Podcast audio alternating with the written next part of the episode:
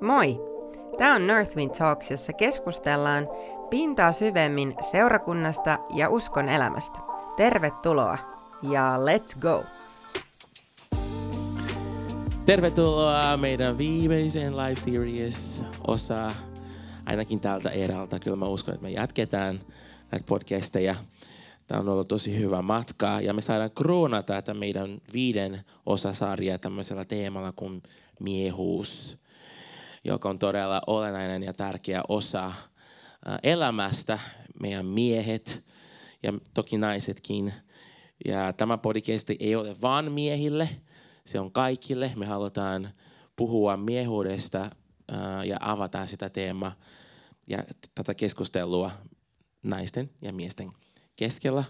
Mun mukanani tänään on Samu Ainesmaa, Joo.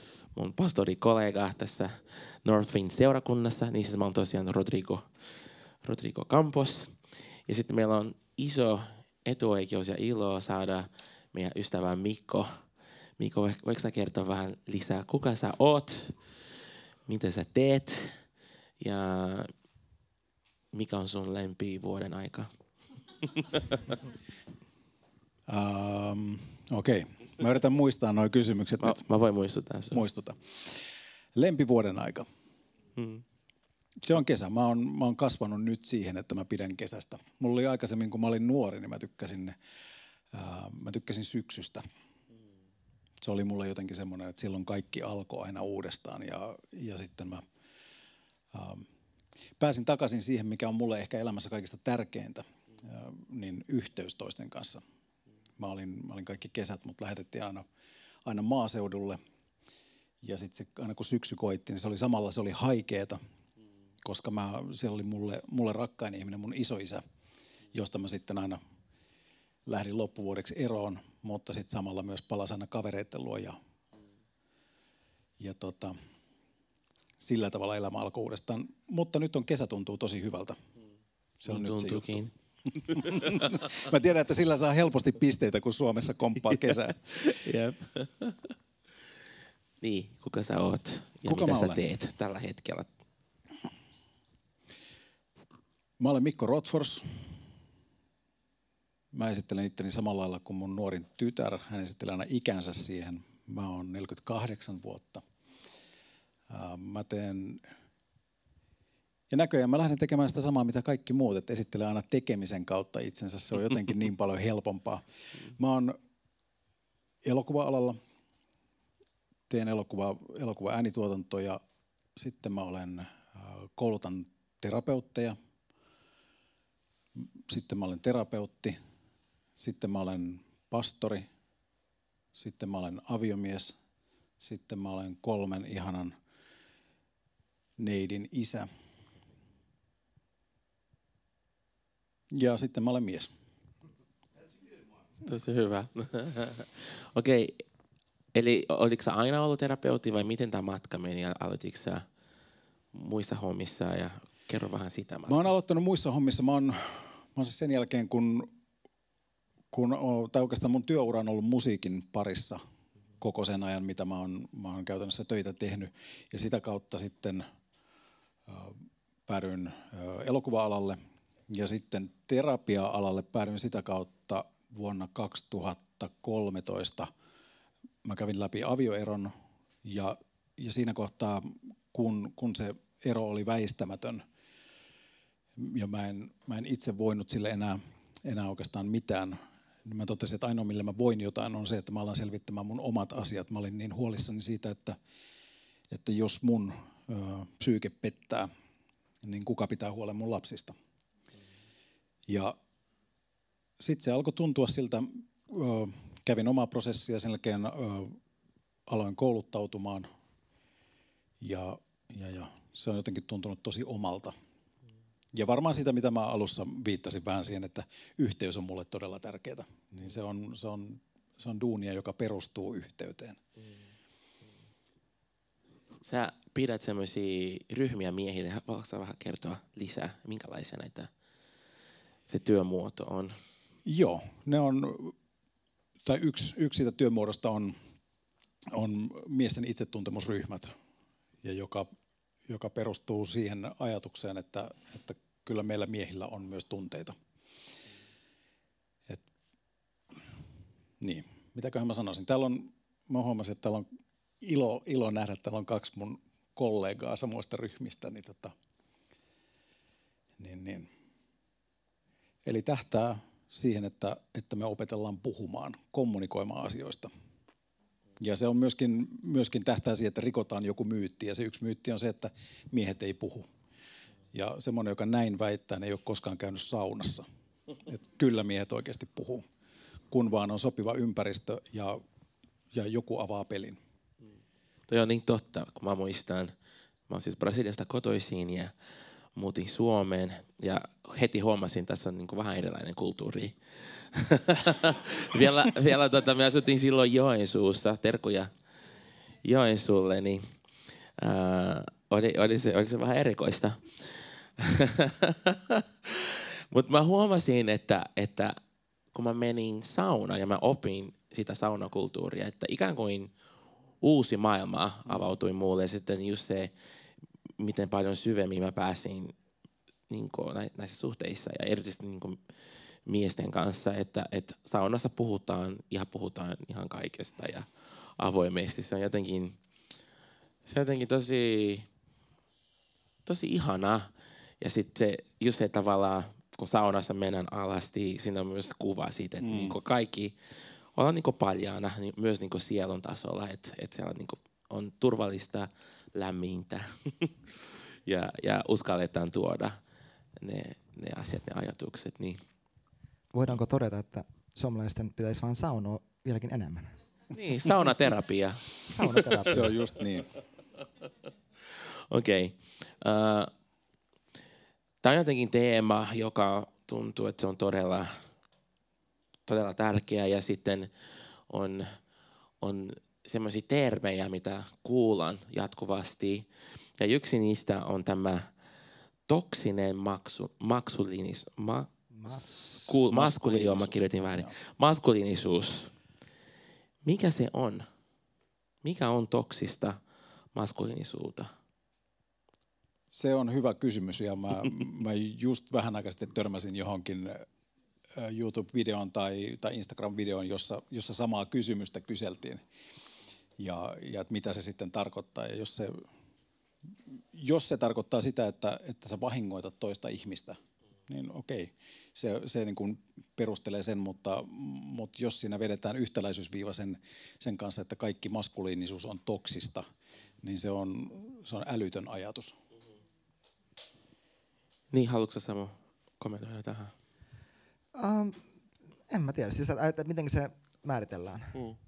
No toi oli aika hyvä määritelmä, että jos se on vaurioittavaa ja vahingoittavaa. Ja musta mm-hmm. kuitenkin tuntuu, että pitkälti, pitkälti tätä tota, no se siis totta kai hyvä mun miehenä sanoa, mutta se viba mm. mulla on se, että tämä koko keskustelu toksisesta maskuliinisuudesta on pitkälti lähtenyt nimenomaan siitä, että on haavoja mm-hmm. maskuliinisuudesta jolloin sit, et ollaan koettu sitä, että ollaan tosi dominoivia tai uhkaavia mm. tai jotenkin ää, tunteettomia ja, tota, ja ei osata kohdata ihmistä ihmisenä ja, mm. ja tällaista. Niin totta kai, mutta siis sit se, mä sanoisin, että kyse on ehkä enemmän vain toksisista ihmisistä, mm. eikä välttämättä maskuliinisuudesta. Että ihan yhtä lailla elämässäni on tullut vastaan toksisia naispuolisia henkilöitä, mm. ää, jotka omaa tosi paljon samoja piirteitä. Mm-hmm. Ne vaan tulee ilmi ilmi niin kuin eri tavalla. Mutta siis ehkä sillä tarkoitan sellaista, niin kuin, uh, en mä tiedä, sellaista John Wayne-tyyppistä cowboy-henkistä, uh, tekee mitä huvittaa. Ja... Niin ja mun mielestä on hyvä, että mies voi myös puhua siitä, että, että, että koska se tietynlaista, niin kuin, no sitä voidaan määritellä monella tavalla, mutta musta tuntuu, että ne, ketkä ehkä eniten kärsi siitä, on itse asiassa miehet. Mm. Sitä niin kuin, toksisuudesta. Niin. niin kyllä mä uskon, että, että tässä keskustelussa on tosi tärkeää, että miehet myös saa puhua ja saa myös pohtia, mitkä on sellaisia asioita, uh, mitkä on toksisia, mitkä on myrkyllisiä, jotka niin kuin vahingoittaa. Tai, uh, ja sitten ongelma on se, että jotain piirteitä, jotka ovat toksisia, otetaan sen ikään kuin, niin kuin tämä on olla mies. Uh, ja henkilökohtaisesti mun omassa matkassa, kyllä, kyllä niin kuin mä olisin toivonut, että se kulttuuri olisi ollut enemmän semmoista äm, tervettä, ää, koska mä kasvoin semmoisessa kulttuurissa ympäristössä, missä, missä on todella vahva semmoinen tietynlainen mieskuva, että jos oot mies, sun täytyy olla tällainen. Sun täytyy tykätä jalkapallosta, sun täytyy äh, tehdä tietoja asioita. Mä en, mä en, va, en, mä, en, en, en vaan mahtunut siihen laatikoon.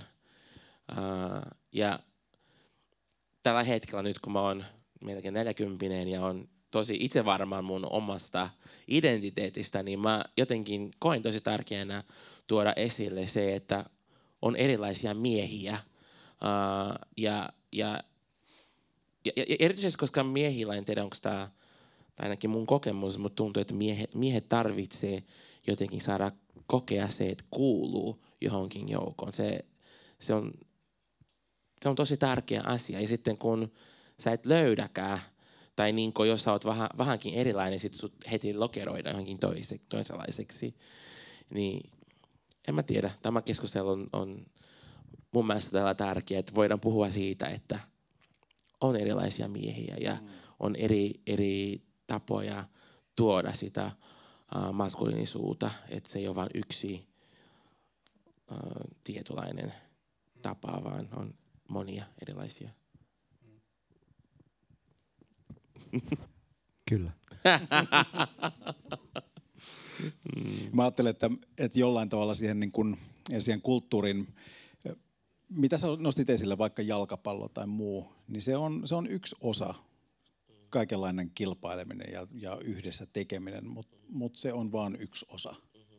Ja, ja sitten jos, jos niin kuin miehuutta ja miehisyyttä, jos sitä ajatellaan sillä tavalla niin kuin, ähm, vaikka Jumalan valtakunnan kontekstissa, niin ei se ole sitä, että me kilpaillaan keskenään, vaan, vaan pikemminkin sitä, että me juhlitaan toisiamme ja sitä, mitä, mitä kaikkea sussa on ja mitä, mitä kaikkea Samussa on ja, ja, ja kaikissa muissa. Että se on sitä rikkautta, että meillä on juhlat siitä, mitä kaikkea meillä on.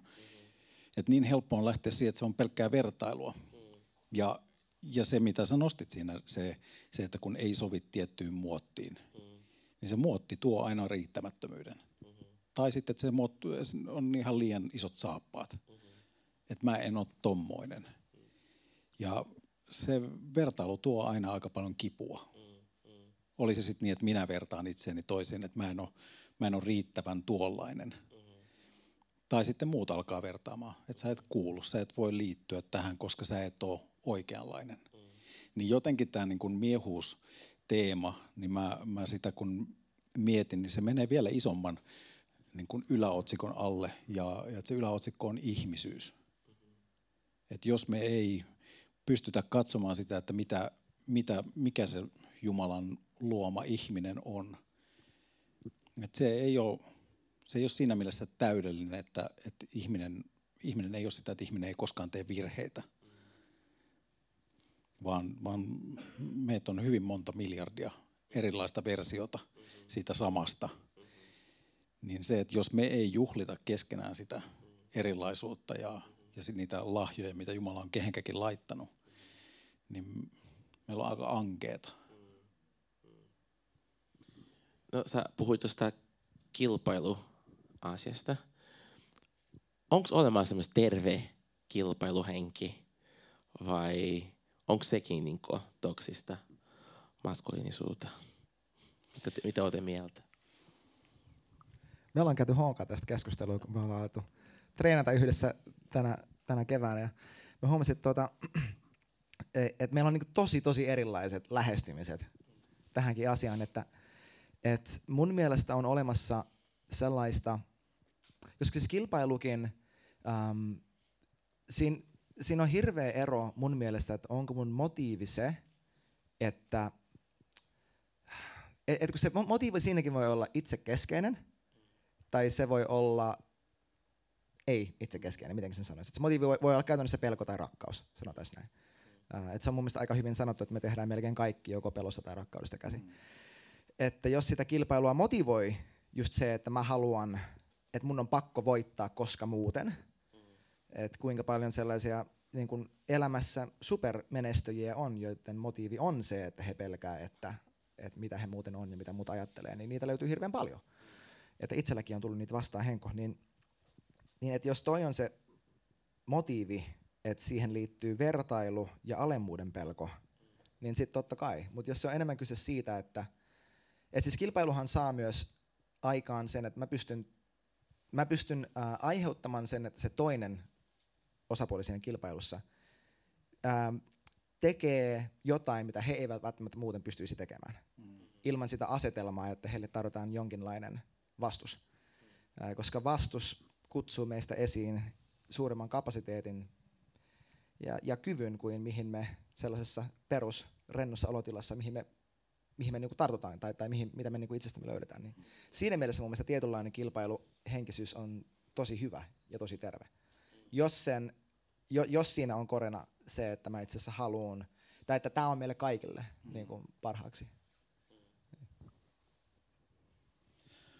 Mä mietin, että on, on hyvää kilpailua ja, ja semmoista, mikä saattaa olla myöskin semmoista jos, jos tämän kuulee sillä tavalla, että tämä on itsekästä tai itselähtöistä, niin, niin tietysti siihenkin on, on, on vapaus, mutta se ei ole se, mitä mä tarkoitan, vaan se on sitä, että, että jos mä laitan kaikki likoon, että mä pyrin parhaaseen mahdolliseen siinä, mitä ikinä mä teen, niin totta kai siinä on joku semmoinen, ehkä mä vertaan itseäni johonkin, mutta ainakin, että mä vertaan siihen, että, että miten mä olen aikaisemmin tehnyt, kuinka paljon enemmän all in mä oon just nyt – Sä kilpailet itsesi kanssa. Joo, joo ja semmoista, että se on, ja, ja varmasti siinä mä tarvitsen niitä, joihin, joihin mä myöskin vertaan, mutta positiivisella tavalla. Vaikka sieltä, että et, et, millä tavalla Samu on, on laittanut itsensä likoon jossain asiassa, niin se on mulle driveri, että vitsi, tota mä haluan. Ja musta ei tee yhtään parempaa miestä se, että Samu alkaisi pienentämään itteensä sen takia, että mulla olisi vaan vähän helpompi olla. Et se on ihan hyvä, että mulla on vähän hankala olla, koska se, jos se nostaa esiin sitä, että, että, että kyllä musta lähtee vielä vähän enemmän. Mä voin, mä voin niin kuin laittaa enemmän likoon ja uskaltaa yrittää enemmän. Silläkin niin kuin uhkalla, että jos mä epäonnistun, niin sitten mulla on ollut kaikki liossa. Mut ainakin mä tiedän, että kaikki oli mitä lähti. Mutta toi kuulostaa enemmän siltä, että mä inspiroidun. Mm kuin että se on hyvä mä sana. kilpailen. niin.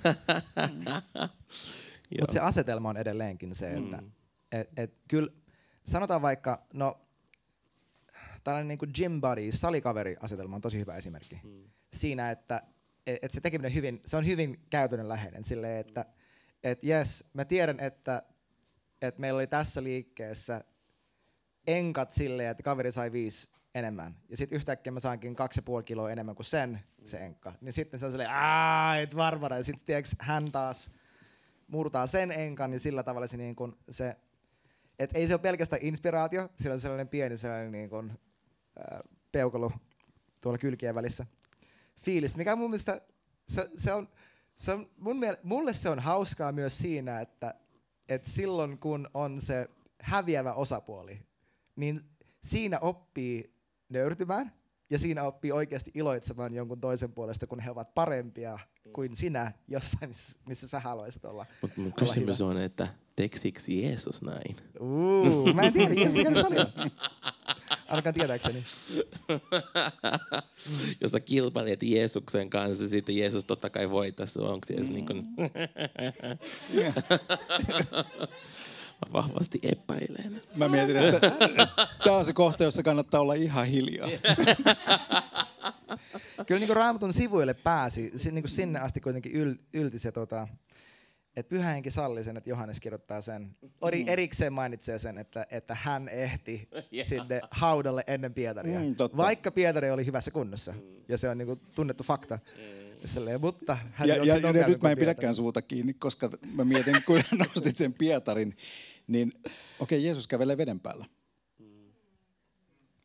Niin kutsuu Pietaria, että hei, haluatko, haluatko tulla? Niin tavallaan. Ehkä Jeesuskin tekisi sen, että, että näyttää sen, että mikä, mikä on mahdollista. Ja toisaalta hänen koko elämä näytti meille sen, mikä on mahdollista. Ja kyllä siis kun, kunhan siinä pysyy, jos siitä katsoo huumorintaju, niin sitten se muuttuu tosi epäterveeksi tosi nopeasti. Mm-hmm. Et vaikka se, että jätkät on ollut siellä kalastamassa niin koko yön ja ne ei ole saanut mitään. Mm. Ja se, että Jeesus tulee sinne rannalle ja silleen, lapset! se käyttää sitä sanaa, lapset! Pojat, hei! Ettekö te ole saanut yhtään kallaa? Nakatkaa toiselle puolelle venettä, venettä se. Niin, musta tuntuu, että, että se on niinku ehkä syvempi kysymys ja liity siihen identiteettiin. Ja. Että tavallaan kuin vahva mun identiteetti on. Mm. Ja molema, mo, molemmat osapuolet, se joka osa paremmin ja se joka osa huonommin. Mm. Että jos mä tiedän kuka mä oon, mä tiedän, että mun arvo ei ole siinä, missä mä, mitä mä osaan tai mitä mä teen, uh, vaan että se, se vaan riitä se, että Jumala rakastaa mua ja mä oon hänen poika, niin sitten tavallaan, sit jos molemmat on niinku siinä vahvassa perustassa, niin sitten sit se on niinku ihan, ihan fine, mutta heti kun siinä on, niin kuin, että mun identiteetti on tässä, mitä, missä mä oon hyvä ja mitä mä osaan tehdä, mm. niin se voi helposti sitten mennä tämmöiseen Ja mä en tiedä, mit, näkisikö sä, Mikko, tälleen, niin kuin, tai voiko näin, näin yleistää, että, että miehillä on tosi yleinen se, se tarve, että on joku vastus, joku haaste, joku vuori tai joku, ähm, mitä, mitä tavoittelee. Ähm, no siis joo, Jumala loi Aatamin puutarha ja antoi saman tien niin jotain tekemistä, jonkun tavoitteen, että tämä paikka haltuun. Et mun mielestä siinä se, että missä vaiheessa se on tervettiä ja ei, on, että onko mun, onks se mun tavoite oikea ja onko mun prioriteetit oikeat. Koska mä oon itse monta kertaa elämässä ähm, löytänyt itteni siitä paikasta, että mä, mä tavoittelen jotain, mä oon kilpailuhenkilö jossain asiassa ja ulkoisesti se näyttäisi tosi hyvältä, mutta sisäisesti mä tiedostan, että mun prioriteetit ei ole oikeat. Eli mä uhraan niitä asioita, jotka on kriittisiä ja keskeisiä ja ensisijaisia jonkin sellaisen edestä, joka ei ole ensisijainen. Ja hyvä esimerkki mulla oli silloin, kun mä, kun mä toimin mainosohjaajana, tai kun mä tein sitä työkseni. Ja siinä mä halusin olla tietyssä pisteessä. Että se oli oikeasti tosi kilpailuhenkistä. Siinä, että tosi paljon vertailua, tosi paljon sitä, että haluaa saada isomman keikan, isomman keikan ja tunnetumpi ja globaalimpi asiakas. Niin sinänsä se, että onko se väärin se, että, että haluaa olla hyvä siinä, mitä tekee? No ei, mutta silloin kun se kiilaa oman jumalasuhteen edelle, avioliiton edelle, ää, omista lapsista pitä, niinku huolen pitämisen edelle, niin sit joo, se kilpailuhenkisyys tulee tosi toksiseksi. Mm. Mutta kysymys on, että et ehkä enemmänkin mulla, ja tämä on asia, mitä mä edelleenkin ehkä haen vielä on, että kuinka mä omaan samaan aikaan sellaisen, ää, mä en tiedä mikä suomeksi olisi hyvä sana zeal, niin kuin sellainen sisäinen palo, sellainen drive, motivaatio, kuinka omata tuo jumalallisella tavalla ja samalla pysyy nöyränä samaan mm. aikaan. Mm. Ja niin kuin nämä englanninkieliset sanat zeal and meekness on ehkä paremmat kuin suomenkieliset, mutta, mutta sitä mä henkko edelleen haen, että miltä se näyttää omassa elämässäni että, te, että kaikki mitä mä teen, mä teen täysin, mutta että siihen ei liity egoa ja ylimielisyyttä ja, kaikki mm. sellainen. Ehkä siihen tarvitaan muita ihmisiä, mm. että ne auta meitä. Hei, tuossa oli vähän, vähän överi, vähän yli. Niin. Niin, jos se, oliko se alkuperäinen kysymys, että leimaako se niin kuin miehisyyttä jotenkin tämä niin kilpailuvietti?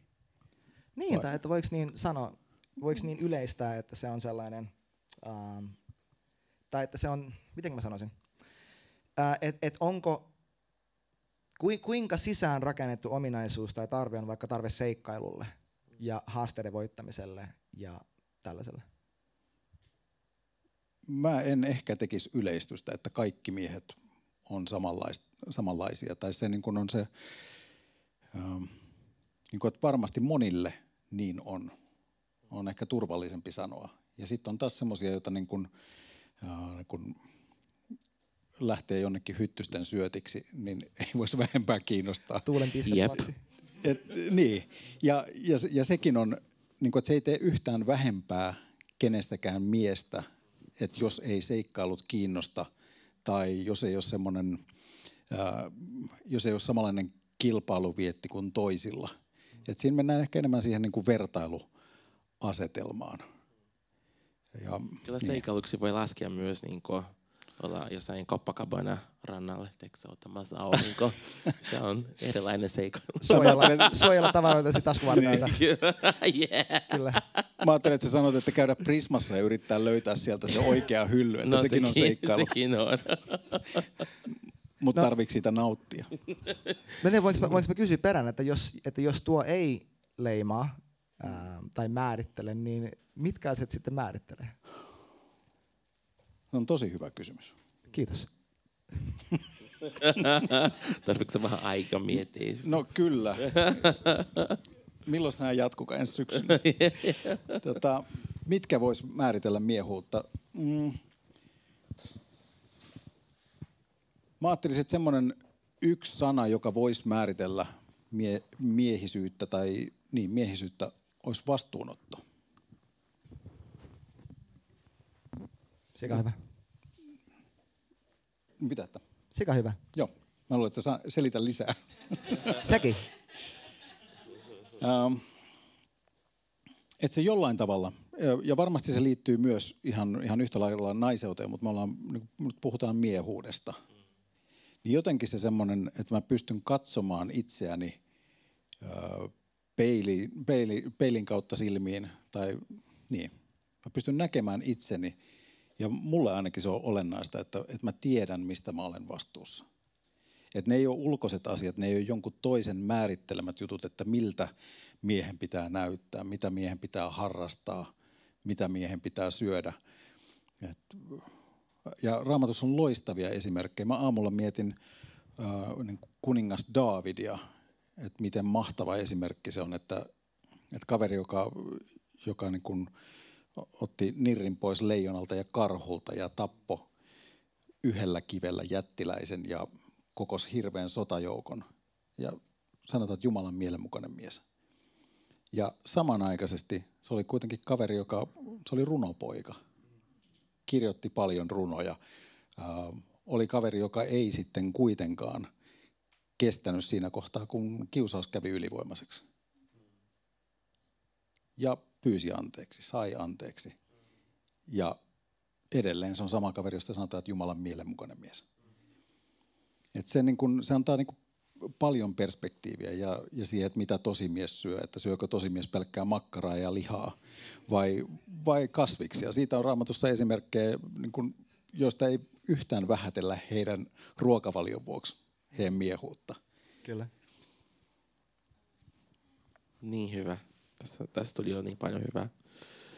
Uh, haluaisin kuulla Miko sulta, kun sä teet työkseen tätä, että sä autat ihmisiä autat, myös miehiä.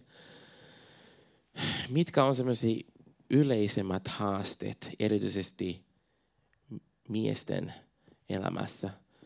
Uh, mitä sä sanoisit top kolme? Uh, minkä kanssa miehet tulee sun luokse ja hei, tarvin apua tässä. Ähm, riittämättömyys, mm, häpeä, itsetunto. E- Ehkä, ehkä noin, vaikka ne osittain niin kuin sivuaa toisiaan. Mutta jos nyt niin kuin kolme, kolme sanaa pitäisi heilutella hihasta, niin, niin aika, aika tonkalta. Ja sitten toinen saattaa olla se, että ähm, että ei ole jotenkin kosketusta omiin tunteisiin, ei koe sitä kautta yhteyttä toisiin ihmisiin. Että se yhteys on saattanut kadota puolisoon tai lapsiin tai ihan kaikkiin. niin kuin ton kanssa on, tai tota on, on nä- nähnyt tosi paljon, mistä se johtuu, että mies ei pysty olla kosketuksessa omien tunteiden kanssa. No se on aika, niin kuin lähtökohtaisesti se on pelottavaa ja, ja siinä vaaditaan hirveän paljon, paljon myöskin rohkeutta ja, ja mä luulen, että siinä se on just se, mitä, mitä miesten kanssa kun tekee töitä ja mitä miesten ryhmät on, niin se on just sitä, että siinä se on se niin kuin fiktiivinen saunatilanne, että täällä on ihan turvallista puhua siitä, että musta tuntuu tämmöiseltä. Ja kun sä kuulet, että se kaveri vieressä sanoo jonkun asian ja sä voit samaistua siihen, niin se antaa uuden, uudenlaisen niin kuin, ko- kokemuksen ja ajatuksen siitä, että mitä se, mitä se tunteista puhuminen on. Et se on vähän, vähän saanut, se on niinku varastettu väärään käyttöön koko tunneasia, että se on varastettu semmoiseen tunteiluun ja, ja sentimentaalisuuteen. Se, miten mä oon yleensä avannut siitä, että, että Jumala on antanut meille tunteet sitä varten, että ne, ne on ainoa, joka kertoo siitä, miten meidän sisällä menee. Et, et tunteita on niinku kahdenlaisia kategorisesti. Et on niitä, mitä me koetaan positiivisina, jotka kertoo siitä, että meidän tarpeet on tyydyttynyt, että ei ole nälkä, ei ole väsymys, ei ahista. Ja sitten on niitä, mitä me koetaan kielteisenä, jotka kertoo siitä, että nyt pitäisi huomioida jotakin. Ja miesten kanssa, kun sitä hommaa on avattu, niin mä oon, mä oon usein avannut sitä sillä tavalla, että tunteet on niin kuin auton kojettaulussa valot. Että niillä valoilla itsessään ei ole hirveästi arvoa. Mutta sitten jos sä jätät huomioimatta sen öljynvaihtovalon, niin se maksaa tosi paljon. Ja mitä tarkemmin sä alat huomioimaan niitä valoja, niin sen paremmin sä pystyt pitämään huolta siitä sun autosta, jos se nyt on metafora sun elämälle. Okei. Okay. Mitkä on semmoisia negatiivisia tunteita? Voiko sä antaa meille muutama esimerkki? Mm, häpeä, Mm. Olisiko viha? viha. No joo, joo ja ei. Viha, vihakin on semmoinen, mä, mä enemmän ajattelen sille, että viha, vihaa vähän pidetään turhan huonona tunteena. Mm. Et Miksi? vi, ö, viha on oikeastaan se, mikä piirtää ihmisen rajat, kun se ei ole semmoista repivää aggressiota, vaan se on jotakin, joka kertoo sen, että tähän, tähän kohtaan lopun minä ja tästä alat sinä. Ja, ja että mä en ylitä sun rajoja. Ja, ja sitä positiivista vihaa on esimerkiksi se, että, että kun sä menet illalla kotiin, niin sä laitat oven lukkoon. Tästä ei tulla. Eli se viha äh, suojelee. Ja, ja viha on sinänsä hankala sana, koska meillä on Suomessa vain yksi sana kuvaamaan sitä, mitä englanniksi on vaikka äh, useampia sanoja. On anger ja hate ja wrath ja äh, muuta, mutta suomeksi me tyydytään nyt siihen vihaan ja, ja koitetaan ajatella, että sitä on niin repivää ja rakentavaa vihaa. Ja ne on, ne on kaksi eri asiaa. Niin. Niin. Mut- Tietynlaista vihaa tarvitaan, jos tarvitsee puolustaa Joo. tai asettaa rajoja. Niin. Ja, ja se, se niin kuin nyt kun me ollaan niin kuin mie, miehusteeman ympärillä, niin, niin, niin tietyissä malleissa se ajatellaan, että se on sitä niin kuin miehisyyttä. Että sä myös otat vastuun, sä pidät huolen, sä puolustat vaikka sun perhettä. Mutta niistä, että mitä on niitä kiputunteita, niin, niin häpeä, syyllisyys, semmoinen syyllisyys, jota ei kohdata.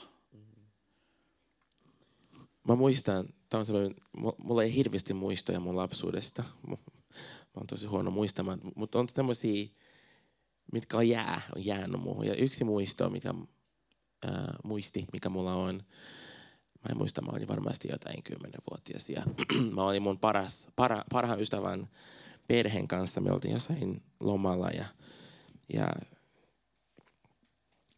hänen perheen kanssa mentiin syömään ravintolan. Ja, ja tämän mun kaverin äh, isä on, tota, hän on myös pastori ja oli mun isän kollega ja, ja meidän perhe niin oli tosi, tosi paljon tekemisessä, niin se oli vähän semmoinen niin varaisä itselleni. Ja, ja oltiin siellä ravintolassa ja se viereinen pöytä, se oli porukkaa, joka sillä niin tosi äänekästi puhui ja, ja naureskeli ja kertoi vitsejä. Ne niin käytti tosi semmoista tosi rumman kieltä. Ja mä, mä muistan, että tämän mun kaverin isä niin sitä alkoi harmittaa silleen, että nyt, nyt alkaa keittää. sitten meni yksi, kaksi, ja sitten se oli silleen, hei, sitten se, niin kun, sillä oli tosi semmoinen matala, voimakas ääni, että mä oon täällä minun perheeni kanssa, mä toivon, että me saadaan rauhassa syödä, niin kattokaa teidän kielenkäyttöä. Sitten ne tyypit vaan, Shh. Mä muistan se fiilis, mikä mulle tuli, sille, jes, tää on niinku...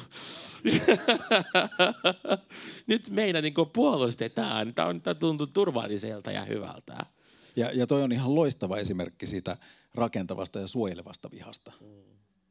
Ja jos sitä pelkää, niin sitten lopputulos on se, että, että ne vaan ne tyypit jatkaa siellä ravintolassa. Yes. Mm. Ja musta tuntuu, tai voi olla niinku kulttuurieroa ja mä en, mä en esitä missä se johtuu, mutta musta tuntuu, että Suomessa mä en näe hirveästi tota. Että helposti, jos on tilanteita, missä joku on varas, niinku, ris, on joku riski tai joku tilanne, joka on varallinen tai uh, missä tarvitaan selkeästi, että joku tulee, että helposti ihmiset vaan niinku, ja erityisesti miehet vaan katsoo sen vierestä ja niinku, yrittää feidata pois. Niin mistä, mistä tuo johtuu? En mä tiedä, voiko siihen muuta vastausta olla kuin pelko. Ja, ja se on oikeastaan se, mikä, mikä on se niin kuin vedenjakaja sen vihan, vihan suhteen, että onko se, onko se rakentavaa vai onko se repivää vihaa. Mm. Et jos se viha, vihan käyttöä ohjaa pelko, mm. niin silloin, silloin se muuttuu repiväksi. Mm.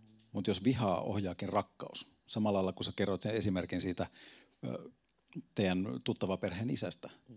Että pohjallahan siellä oli rakkaus. Rakkaus mm. hänen perhettä kohtaan ja sitä, mm. että se halusi suojella jotakin. Mm-hmm. Niin se on ihan erilaista kuin sit se, että et, et pelosta käsin oli sitten, on se sitten toisten ihmisten erilaisuus, ne näyttää erilaisilta. Mm-hmm. Niin me aletaan kokemaan ne uhkana ja sen jälkeen Mm, niin kun sijoitetaan heihin kaikenlaisia kauhufantasioita, mm-hmm. että mitä tietyn näköinen ihminen tietyssä ympäristössä aiheuttaa. Mm-hmm. Niin silloin se alkaa olla sitä, että se alkaa olla vahingoittavaa, mm-hmm. se, se viha. Mm. No, m- miten tuota vihaa voisi oikeasti käsitellä sille, että se ei mene siihen aggressio väkivaltaan puolelle, koska se on itse asiassa se on iso ongelma. Erityisesti niin miesten keskuudessa se, että – että ei osaa käsittää vihaa ja sitten se muuttuu uh, aggressioksi, vaki, vakivallaksi. Niin mit, miten, mitkä on ne stepit, että se ei mene, että se ei niinku keitä näin yli, että sitten se on niinku vahingoittava? Onko teillä ajatuksia?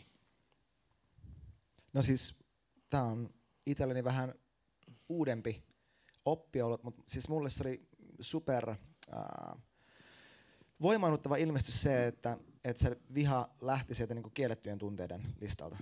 Et, et just toi, äm, toi käsitys siitä, että, että se liittyy niihin omiin rajoihin, niin yhtäkkiä se, että, se, että, että oppi tunnistamaan paremmin sen, jos kun mua harmittaa tai ärsyttää jokin asia, hyvästä syystä. Ja oppi kommunikoimaan siitä. Et ehkä se, että et ihan vain, että oppii sanottamaan – omia toiveita ja odotuksia tosi aikaisessa vaiheessa ähm, ja olla sujut sen kanssa, että a, mua ärsyttää tämä asia, eikä vaan yrittää päästä irti siitä ärsymyksestä, niin kuin är, ärsyntymisestä, vaan nimenomaan kommunikoida tai tehdä jotain sille asialle, että mikä mua ärsyttää aikaisessa vaiheessa, eikä jotenkin passiivis-aggressiivisesti tai yrittää vaan sitä, että kun ei saisi suuttua ja, ja mitä ikinä. Ähm, koska joltain kauttahan se tulee ulos väkisin, jos se sitä käsittelee. Sitten se vaan jää sinne paisumaan, kunnes se poksahtaa. Eikö ihan ääni, kuunnelkaa. Mä laitoin, kaatoin vettä mun lasti. niin, ol, oliko sulla vielä tuohon?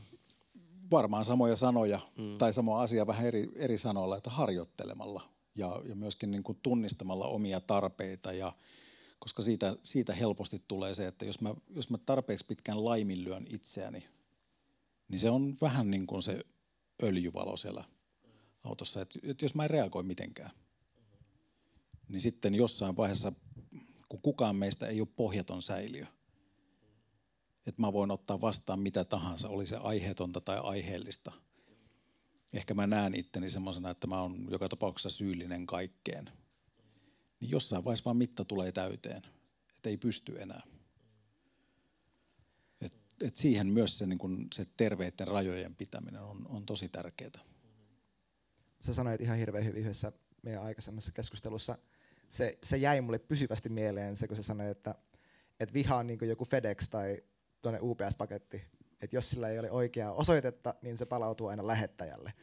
Et se, et se oli mulle tosi sellainen, että wow, että okei, että mun täytyy oikeasti löytää oikea osoite näille, koska sitten sitten ainakin omassa elämässäni se, äm, aina kun mä oon, aina kun mulla on tullut joku sellainen vihanpurkaus tai joku, niin siihen aina liittyy myös häpeä, mm. ainakin omassa tapauksessa. Eihän mä sitä välttämättä muille viestisi millään mm. tavalla, äh, mutta se on tosi sellainen, nyt jälkeenpäin tunnistaa, että siellä on niin sellainen primitiivinen perustarve, kukaan ei pidä minusta huolta, siis mun täytyy taistella, että, että minä pidän itse, itsestäni sitten huolta, niin, niin joo, siis, siis toi oli mulle tosi sellainen halo, että on pakko oppia käsittelemään niitä mm. asioita aikaisemmassa vaiheessa. Ja sitten on se haaste, kun tavallaan ö, uskovaisena miehenä, nyt tuodaan tämä uskoaspekti, niin meidän ultimaattinen mies esimerkki on Jeesus. Ja Jeesuksen äh, tyyli johtamaan ja olemaan mies on niin kuin, palvelu. Ja sä puhuit sitten, niin kuin, että olla mies on, olla sit, on, on siitä, että sä äh, pystyt olla vastuussa asioista, ottaa niin vastuun. Niin, tota, Mutta sitten miten navigoida siinä tavalla, jos sä haluat oikeasti, vaikka sulla on perhe, sulla on lapsia, sä haluat palvella ja sä haluat ottaa vastuun, sä haluat olla viimeinen, joka teksä, niin kuin, syö, sä katsot, että kaikki muut saa ennen kuin saa ja, ja, ja, ja näin. Mutta sitten mi, mi, miten tuossa navigoida, että se ei mene niin semmoiseksi katkeruus, vihaa, niin kuin mun, kukaan ei näe mun tarpeet, sitten mä vaan passivisoidun, on vaan hiljaa, en, en puhu mun tunteista, koska ei ole tila mun tekstan. Saitteko kiinni? Mm. Niin tämä on semmoinen dilemma, että miten niin tässä navigoidaan ja kuljetaan. Joo, tota, mm, mä itse asiassa näen, näen Jeesuksen raamatun sivulla semmoisen, joka piti huolta omista tarpeistaan. Silloin kun Jeesus oli väsynyt, oli, oli ollut paljon ihmisten kanssa. Hän vetäytyi, nyt, nyt tarvii pieni taima-auto. Ja, ja sitten myöskin se niin kun, niin kun rajojen laitto, että kyllä siellä kaatu pöydät kun oli sille, että tämä ei ole oikein. Ja, ja monessa kohtaa Jeesus nimenomaan pointtasi niitä asioita, että tämä ei, tämä ei käy. Vaikka sitä, että se ei käy, että te kivitätte ton naisen tuohon. Tämä ei käy.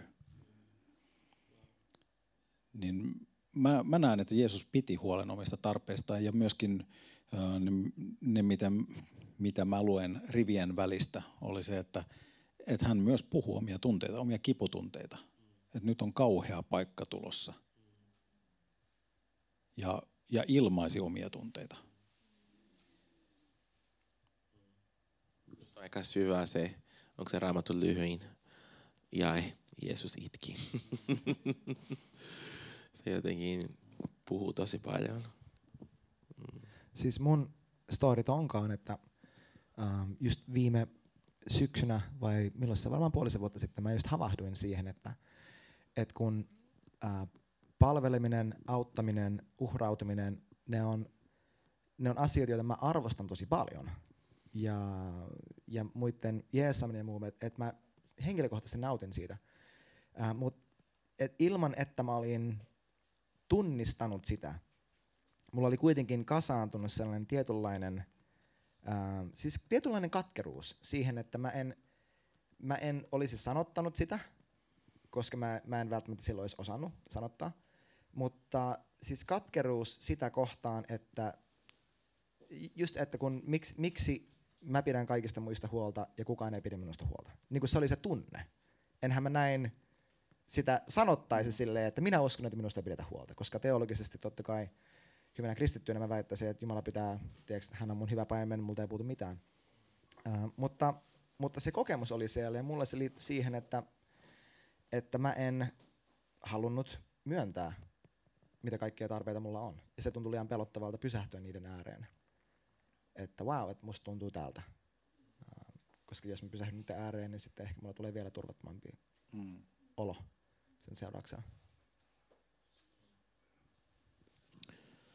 Huhu, täällä on niin paljon kysymyksiä ja aika mennä eteenpäin. Mä mietin, mitä mä poimin niistä. Okei, okay, tämä on hyvä. Miksi seurakunnissa on niin vähän miehiä?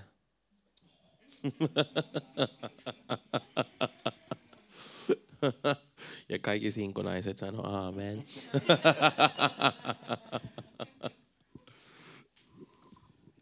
No on toden totta hyvä kysymys.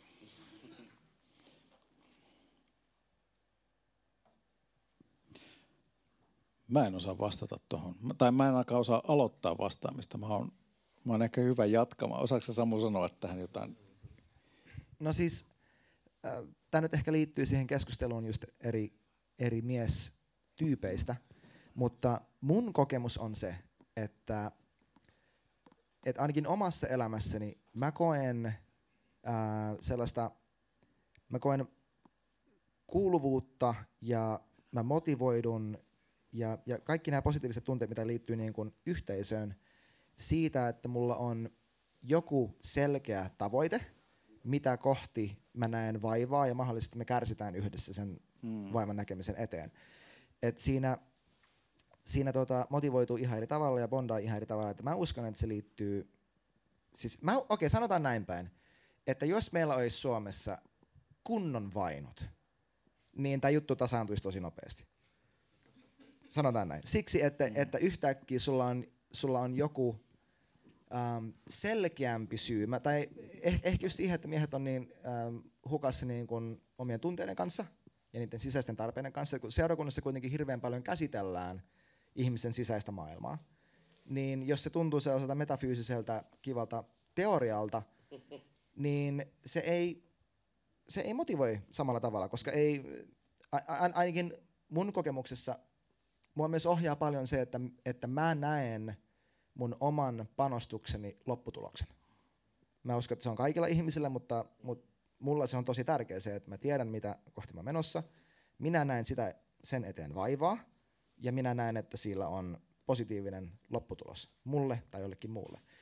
Niin osittain mulle, mun mielestä se liittyy siihen, että seurakuntien näky ja tehtävä on joko epämääräinen hmm. tai se on irrelevantti siinä tapauksessa siinä mielessä, että se ei niin, että, että se ei ole jotenkin sille, että se ei ole selkeä.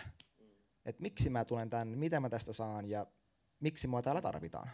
Mistä mä täällä otan vastuuta ja miten se näkyy. Miksi mä oon tärkeä. Niin ja sitten ehkä niin vahva semmoinen ajatus, että et, et seurakunta on se, että mä teen jotain. Että, että se kuluminen ja just toi niin kuin, tärkeyden tunne tulee sitä kautta, että mä saan tehdä jotain. Niin, niin kuin sä sanoikin, niin kuin monet miehet varmasti samaistuivat sen ajatuksen kanssa, että mua motivoi, kun mä saan nähdä hedelmä mun työstä. Mutta sitten kun se haaste on nimenomaan siinä, koska monesti kun lähdetään tekemisen edellä, jossain vaiheessa se asia niin kolahtaa, koska se Niinpä. ei pääse menemään siihen, siihen niin kuin, niin sydän ytimeen. Niin, mi, mi, miten tuossa navigoidaan? Niin, mä ajattelen, ajattelen sitä nyt, mitä, mitä Samu, Samu sanoit ja, ja mitä, mitä toit siihen, niin ähm, että se haaste on se, että miten me koetaan yhteyttä. Koska mä ajattelen, että se on se, se, on se millä tavalla me voidaan hyvin toistemme kanssa. Ja, ja siihen yhteyden, yhteyden niin kuin ytimeen mä oon jotenkin sitä niin pureksinut, että meille on, on yhteistä ainoastaan se, mitä me jaetaan. Et minkään muun välillä me ei voida kokea yhteyttä kuin yhteisten asioiden. Ja, ja se, että millä tavalla me jaetaan elämää sillä tavalla, että se, se tuntuu mielekkäältä miehelle. Mitkä on ne sellaiset asiat, jotka on, on arkoja tai tärkeitä asioita. Että onko se sitten että onko se se PlayStation-ilta vai onko se se, että niin kun tyylin, että se simuloitu saunan laude. Et, ja itselle se on ollut se, että kun on niin paljon verrannut itseä muihin – ja, ja sitä kautta kokenut sitä riittämättömyyttä, niin se on ihan mahtava tunne, kun yhtäkkiä alkaakin riittämään. Kun, kun on saanut jaettua ja saa sitä peilipintaa, että, että ei ole hirveän montaa täydellistä miestä huoneessa, niin se jotenkin vapauttaa. Ja, ja se on jotenkin lähellä, lähellä ihmisyyttä sitä, että me vaan halutaan olla semmoisissa paikoissa, missä me voidaan hyvin – se voi olla joku vastaus. tai on joku vastaus tuohon kysymykseen, että onko se ainoa tai onko se oikea vastaus, niin se on sitten erikseen, mutta Niin ehkä me tarvitaan lisäesimerkkiä siitä, että on johta, johtajamies seurakunnassa, joka osaa olla havoituvainen ja, ja luoda semmoista ai- aidon yhteyden niin kuin muiden miesten kanssa ja sitä kautta fasilitoida heille se sisäänpääsy niin kuin siihen Joo. seurakuntaan. Hmm. Uh, meidän a- aika alkaa loppuun, mutta mä haluaisin vielä yksi iso aihe tuoda tähän. um, mä en edes tiedä, mistä, mistä mä lähden, mistä kulmasta mä lähden. Mutta tässä nyt, kun on ollut about kuusi vuotta pastoriina ja monta vuotta seurakunnan jutuissa, niin kyllä mä sanoisin, että yksi iso haaste miehille, mä tiedän, että se alkaa olla myös naisille, on tämä seksuaalisuus. Ja um, just y- yritin etsiä lisää fakta siihen, mutta tilastot puhuu siitä, että, että se ikä koko ajan niin vähenee siitä, että milloin niin lapset saa ensimmäinen kontakti vaikka pornoon kanssa. Ja, ähm, mä tiedän, että eletään sellaista maailmaa, joka on tosi eri kuin se maailma, missä mä oon kasvanut 15-20 vuotta sitten. Niin, niin miten me voidaan luoda terve seksuaalinen kulttuuri erityisesti miehille? Onko teillä siihen ajatuksia?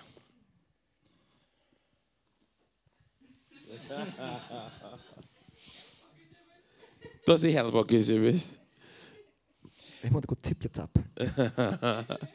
mä ajattelisin, että se, se lähtee vielä siihen, minkä, minkä nostin siinä jossain vaiheessa ää, niin kuin isommaksi otsikoksi ja sen ihmisyyden. Ja, ja että mikä se meidän, meidän ihmiskuva on. Et sen, sen myöskin työstäminen ja haastaminen, että miten, miten me nähdään vastakkainen sukupuoli, miten me nähdään toiset ihmiset. Et nähdäänkö me toiset ihmiset, onko se meille ok, että toinen ihminen on objekti? Vai nähdäänkö me toinen ihminen siinä mielessä samalla viivalla, että hän, hänellä on myös kaikki samat tunteet, tarpeet, odotukset, toiveet, samankaltaisia pettymyksiä. Mm-hmm. Että hänellä on myös oma sisäinen maailma. Mm-hmm. Ja onko mulla itsellä sisäinen maailma, tunnistanko mä sitä? Mm-hmm. Niin jotenkin se, se ajatus siitä, että et, et miten seksuaalisuus, jos, se, jos sitä lähestyy kunnioituksen kautta, niin kuinka paljon voi sanoa, että vaikka porno on ok. Tai se, että, että asettaa toisen ihmisen vain jonkinlaiseksi objektiksi sitä varten, että minä voin voida hyvin. Mm-hmm. Että onko se toisen ihmisen funktio, mm-hmm. olipa kyseessä sitten mies tai nainen. Mm-hmm. Toi ajatus ehkä tuo lisää syvyyttä siihen, kun vaikka Jeesus puhuu siitä, että jos on käsi saat sut tekemään syntiä, leikka sen pois, tai jos on silmä, että et, vaikka se, se kuulostaa tosi rajulta, että, mm. että tota, mä leikasin mun käsi pois tai mun silmät pois mun päästä, mutta, mutta y, y, yhtä raju se on se, että me tehdään toisesta ihmisestä, joka on Jumala tosi rakas ja arvokas, me tehdään siitä objekti. Mm. Ja, ja hyväksi käytetään niin kuin, virtuaalisesti tai fyysisesti, miten ikinä. Mm. Et, et, et ehkä toi, toi voisi tuoda se perspektiivi tavallaan, että et se on tosi raju. Siksi Jeesus, Jeesuksen äh, neuvo on raju, koska se on, se on raju asia. Mm. Äh, se niin himoit, himoitaa. Mun näkemys tuohon olisi se, että äh, kun on tällainen jäl, jälleen kerran, siis yleistyksillä on jonkinlainen funktio, sille ne niinku ohjaa keskustelua tosi nopeasti, sille niinku ymmärretään suurin piirtein, että missä maailmankolkassa me ollaan. Mutta jos näin voi yleistää, että et, et naiset tarvii, mikä on intimacy? In, onko se intiimiys? Läheisyys. Läheisyyteen, niin seksuaaliseen läheisyyteen, äh, jon, jonkin sorttisen emotionaalisen yhteyden. Mm-hmm. Että se niin syntyy luonnollisesti. Ja yleistetään, että miehet ovat niin visuaalisemmin virittäytyneitä. niin joo, saattaa olla, mutta mä uskon, että toi osa itse asiassa ei ollut missään vaiheessa Jumalan tahto. Hmm. Ja mä uskon, että seksuaalisuus myös miehillä, heti kun sen erottaa terveestä tunnemaailmasta, se menee välittömästi vinoon. Mm. Eli, koska mä uskon henkilökohtaisesti, että, että jokainen, lähtökohtaisesti jokainen, en ole vielä hirveän pitkälle pohtinut, niin hyvä yleistää tälle, mutta että jokainen seksuaalinen synti on lähtöisin jostain tunneelämän rikkinäisyydestä tai vajavaisuudesta. Näin mä oon huomannut omassa elämässäni, että heti kun mä voin sisäisesti hyvin, mun seksuaalisuus voi loistavasti, välittömästi. Et jos mä mietin sitä, että mitenkä miesten keskuudessa luo tässä asiassa, tällä alueella niin kuin paremman kulttuurin, niin mun mielestä jos miehet voi sisäisesti hyvin, ja he tiedostavat, että hei, näin raamatullisesti, mikä on oikein, mikä on väärin, niin siinä ollaan jo päästy niin kuin todella lähellä maalia. Et siis joo, jo, siis joku äh, itsehillin tai, tai mitä ikinä muuta. Siis joo, raamattu on täynnä niitä, mutta kun Paavali vaikka puhuu korintolaisille siitä, että hillitkää itse, niin se ei mitenkään silleen niin kuin, se on se kaikkein matalin taso siitä, että hei, tehkää nyt edes jotain. Et kun se koko kirja on kirjoitettu niin kuin teineille, jotka on jätetty yksin asumaan kuukaudeksi, ja sitten naapurit soittelee, niin hän on silleen niin kuin, äl, niin kuin, älkää edes, älkää edes menkö autotalliin, älkää edes kattoko autotallin ovea, et kun se on kirjoitettu tällaisella kielellä se koko kirja, niin ne, ne ohjeet sieltä, tai se, että et, et hillitkää nyt hyvänen aika itsenne, on mun mielestä se kaikkein matalin taso, millä pääsee, saattaa ehkä päästä jotenkin liikkeelle oikeaan suuntaan, mutta ei se todellakaan se, niin kuin, se end all be all, että tunneelämä, siitä tunteista puhuminen.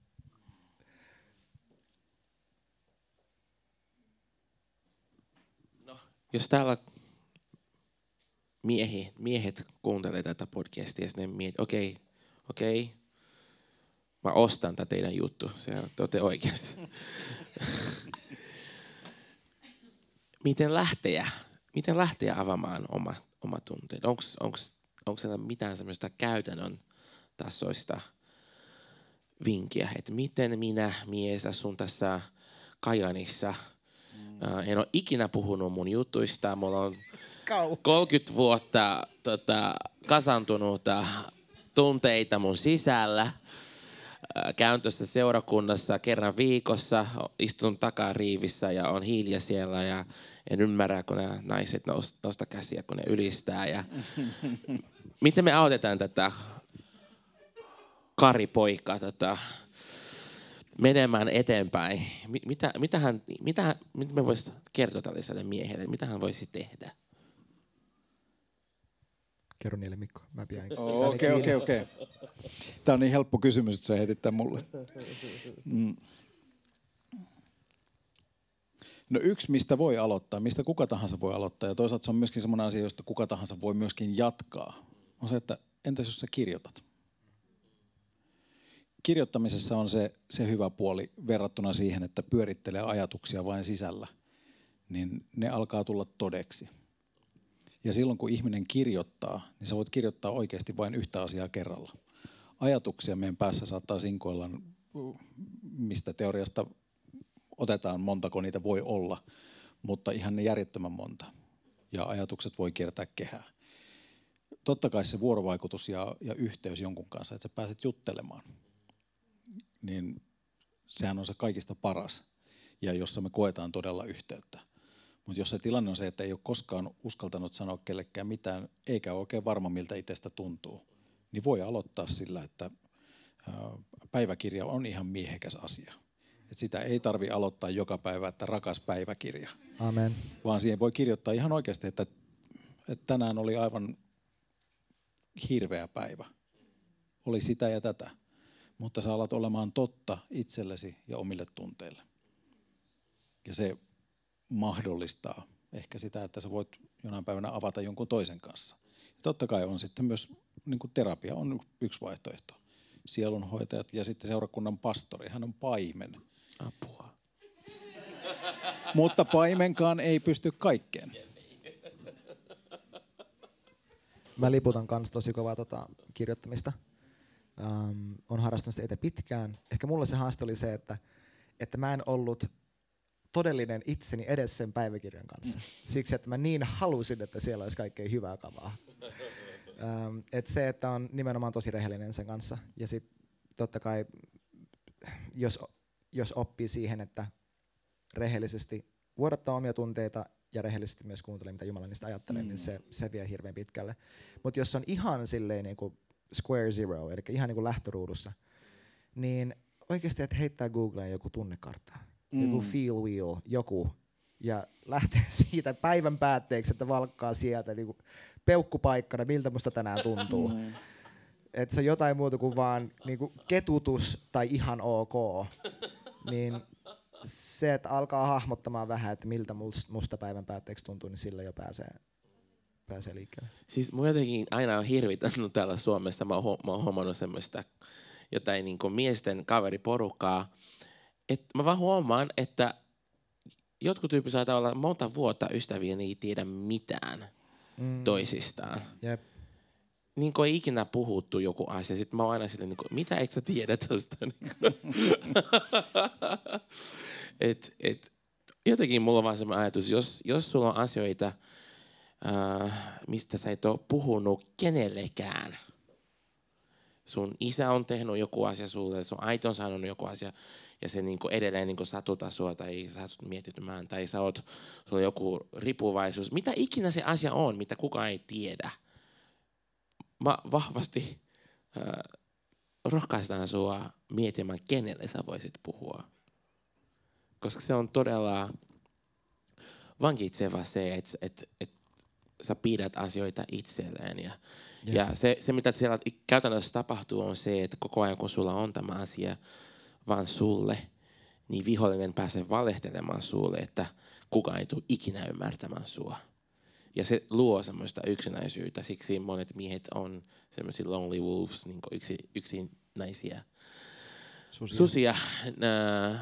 Ja, ja se on niin täysin tämmöinen narratiivi, mitä siellä vihollinen syötä meille, että jos sä puhut tästä, kukaan ei tule ymmärtämään sua tai vielä pahemmin sua hylätään. Joka on, mä sanoisin, että 95 prosenttia tapauksista täysin valhe. Voi olla, että riippuu yhteisöstä, missä sä oot, voi olla, että sua hylätäänkin. Mutta, mutta se, miten Jumala on luonut tätä olemaan, on se, että me saadaan aina tuoda ne asiat valoon ja ko- kokea vastikeena se ehdoton rakkaus, että niin mua rakastetaan. sen, mun pelko oli se, että mua hyllätään, mutta sitten kun mä tuon tämän valon itse asiassa, mä koen olevani vielä enemmän rakastettu. Niin. Eiks niin?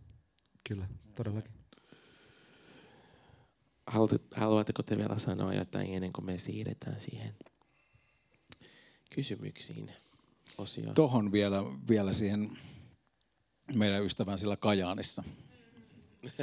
niin, niin myös se, että, että rukouselämä, että onko mä, onks mä Jumalalle rehellinen, miltä musta tuntuu. Vai onko se sitä niin kuin vähän samanlaista, että mä haluan, että mun päiväkirja näyttää hyvältä. Että mä haluan, että se mun keskustelut Jumalan kanssa näyttää hyvältä. Et mä, se, on, se, on, se on edelleen asia, jota, jonka kanssa mä haluan pitää peilin tosi lähellä omaa naamaa, että, että onko mä Jumalalle rehellinen, että missä mä menen, mitä mä koen, mitä mä tunnen. Mm-hmm. Ja, ja se on vuoren varma asia, se, se sanotaan sanat, että hän ei hylkää. Mm-hmm.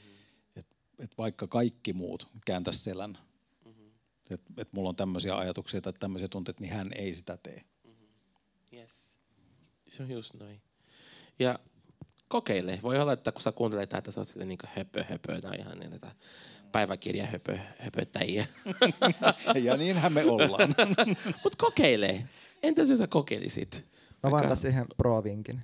No. Miten se pysyy, miten sitä voi ylläpitää. Mm. Et se on tietty päivän vaihe, mm. jolloin sä sen teet. Esimerkiksi välittömästi sen jälkeen, kun sä oot harjannut hampaat illalla.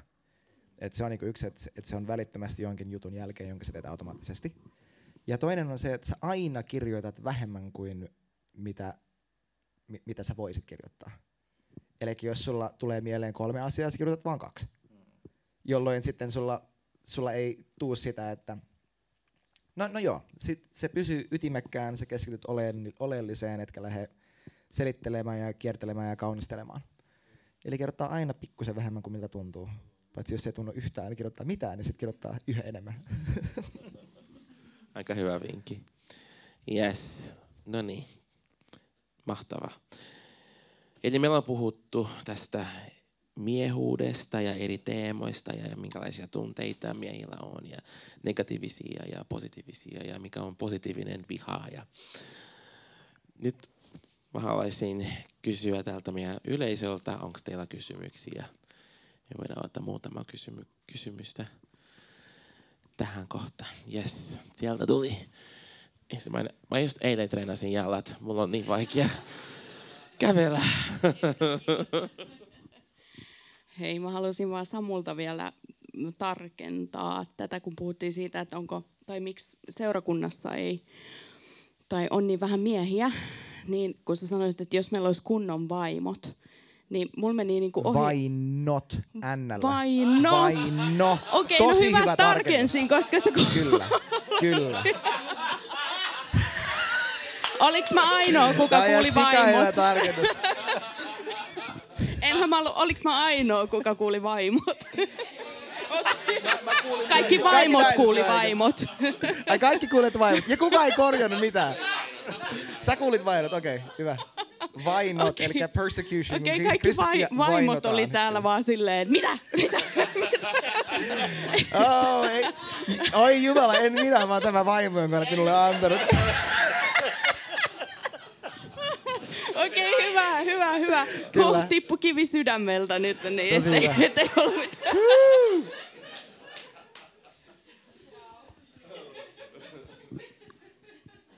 Jeesus auta. Siellä no on niin, käsi. siellä, siellä. Mä, nä- mä näen sun käsi. mä näin sut siellä. Uh, mikä erottaa miehen ja naisen? Sä sanoit, että miehellä vaikka vastuunottaminen. Mutta mikä erottaa miehen ja naisen toisistaan? Putkisto.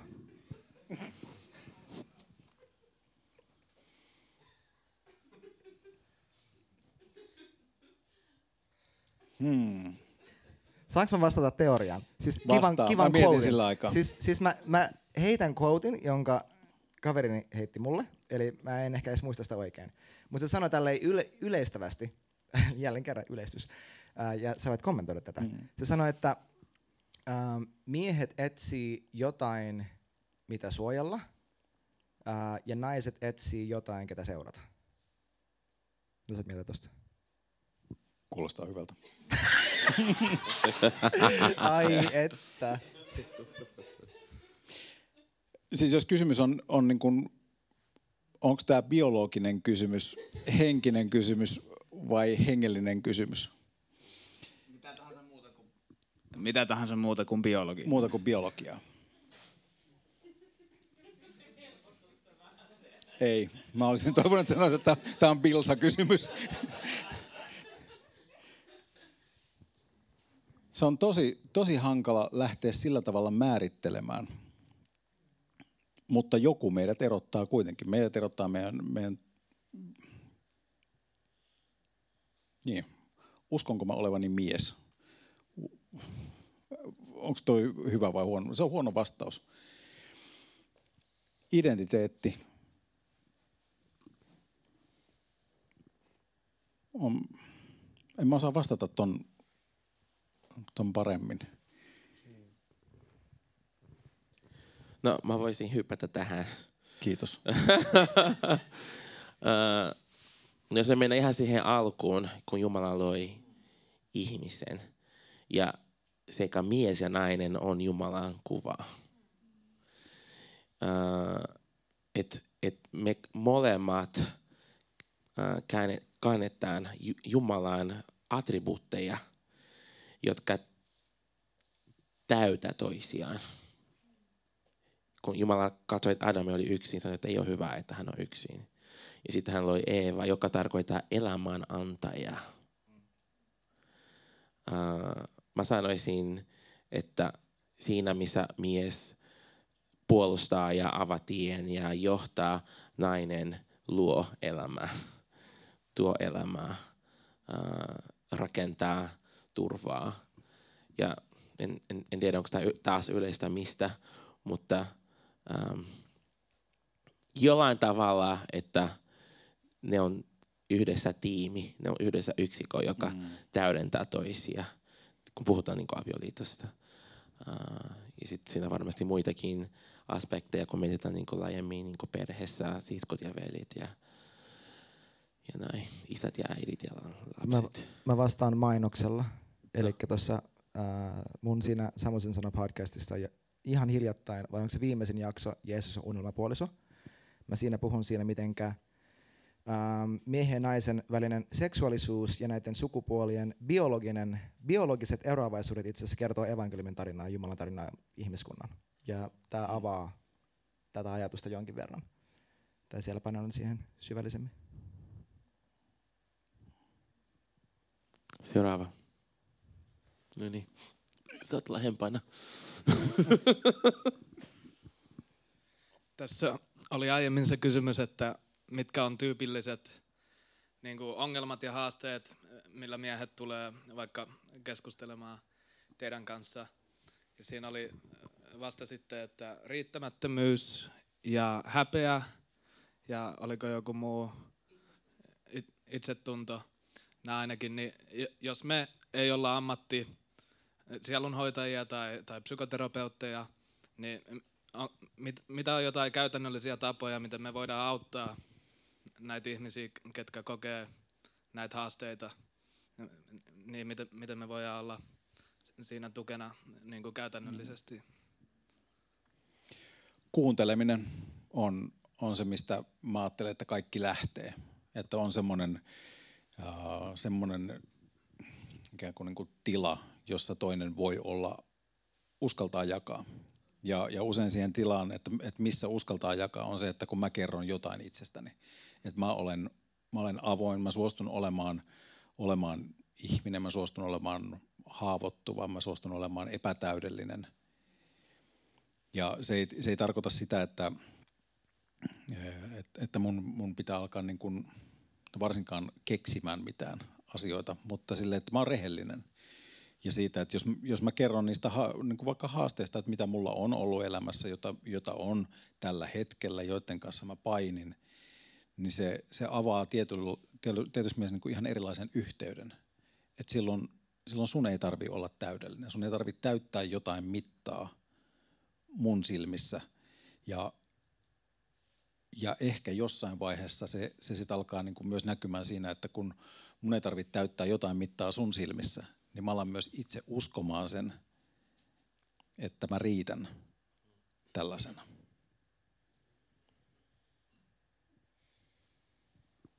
Haluan jätä haaste, haasteeksi erityisesti miehille tässä. Jos on joku kaveri, kenen kanssa et ole ikinä puhunut mitään syvällistä, syvällisempää kuin jääkiekko tai äh, Ukrainan sota, niin tee sen että hei, kerro mulle jotain todella syvää. Mennään saunaan ja kerro mulle jotain, mitä on tosi kipeä sulle. Mä haluan kuulla sen. Mukava. Mukava. Kukaan ei enää lähde saunaan. Jep, katsotaan. Eikö miehet tykkää kilpailusta? Katsotaan niin ne, ketkä eniten pystyy uh. pitää tämmöisiä keskusteluja. Sitten voitte kertoa mulle, mä annan palkintoja lopuksi.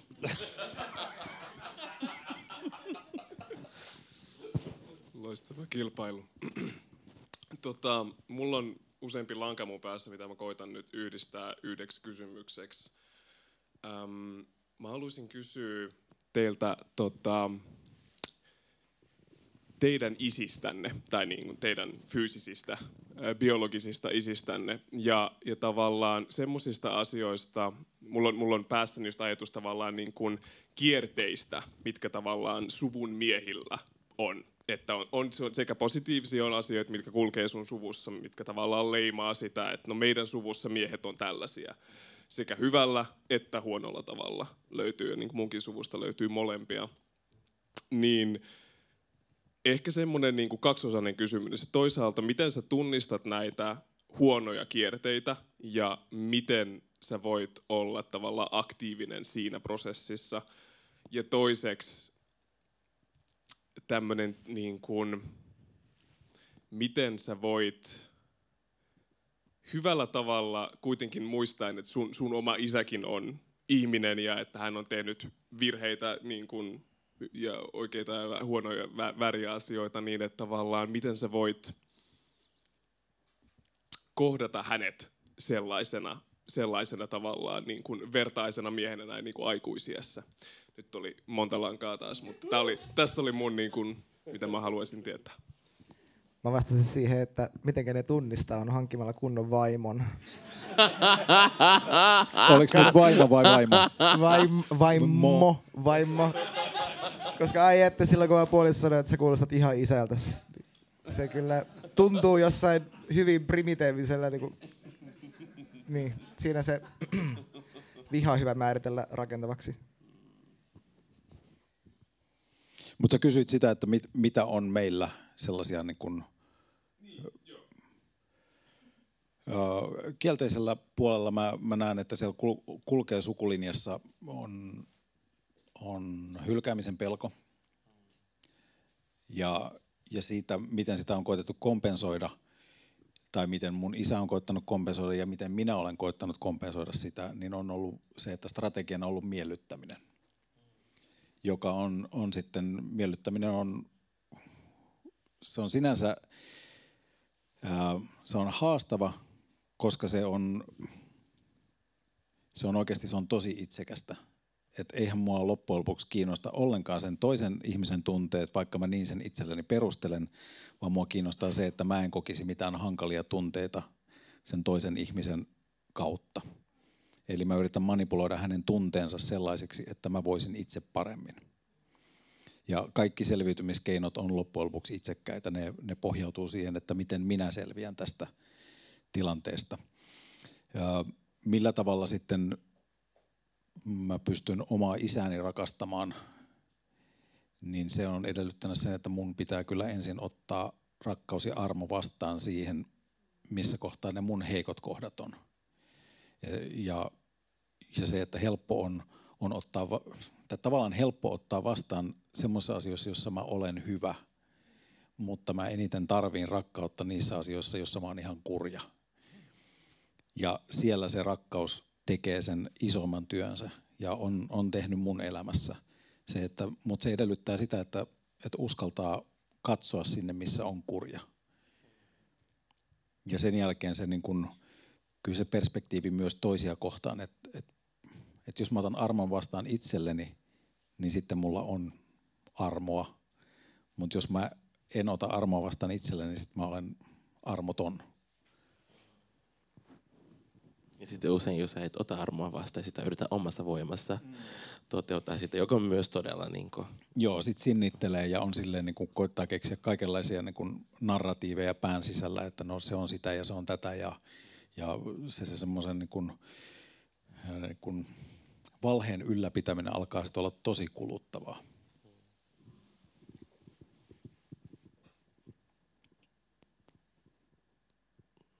Haluatko vielä vastata sun osalta? Oliko se kysymys, että miten niin kuin meidän omassa elämässä se on niin kuin näkynyt se? Mä jätin siihen tilaa, tilaa tavallaan siihen, miten te haluatte tähän vastata, mutta ehkä just silleen, Joo. Se on niin... Mm. No siis mun isä, oma isä on, isän oma isä on kuollut, kun hän oli 13. Ja, ja tota, hän kasvoi ilman isää. Mutta mut sen nähden kyllä mä sanoisin, että mun isästä tuli aika hyvä isä. Uh, hän varmasti uh, osasi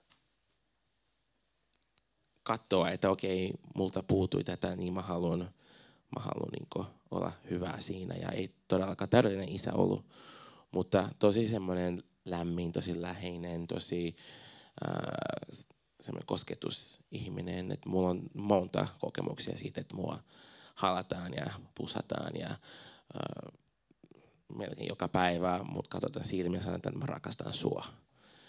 Niin, ja mä jotenkin mä kasvan, mä luulin, että on normaali. et vaikka mun kokemus on se, että äh, isän kanssa me lähdetään shoppailemaan ostaa vaatteet, ei äidinkaan. Et se on it, isi, joka vei meidät aina, jos tarvii jotain, okei, okay, mennään kauppaan ja ostetaan. Ja, um, niin, ja kyllä mä huomaan, että, että, että se on asia, mitä niin jatkuu meidänkin elämässä. Mutta sitten siinä varmasti on toinen aspekti tästä tavalla, kun ei ole ollut oma isä tai oma isä on kuollut. Uh, et ehkä on niin kuin, uh, mitä mä sanoisin tämän?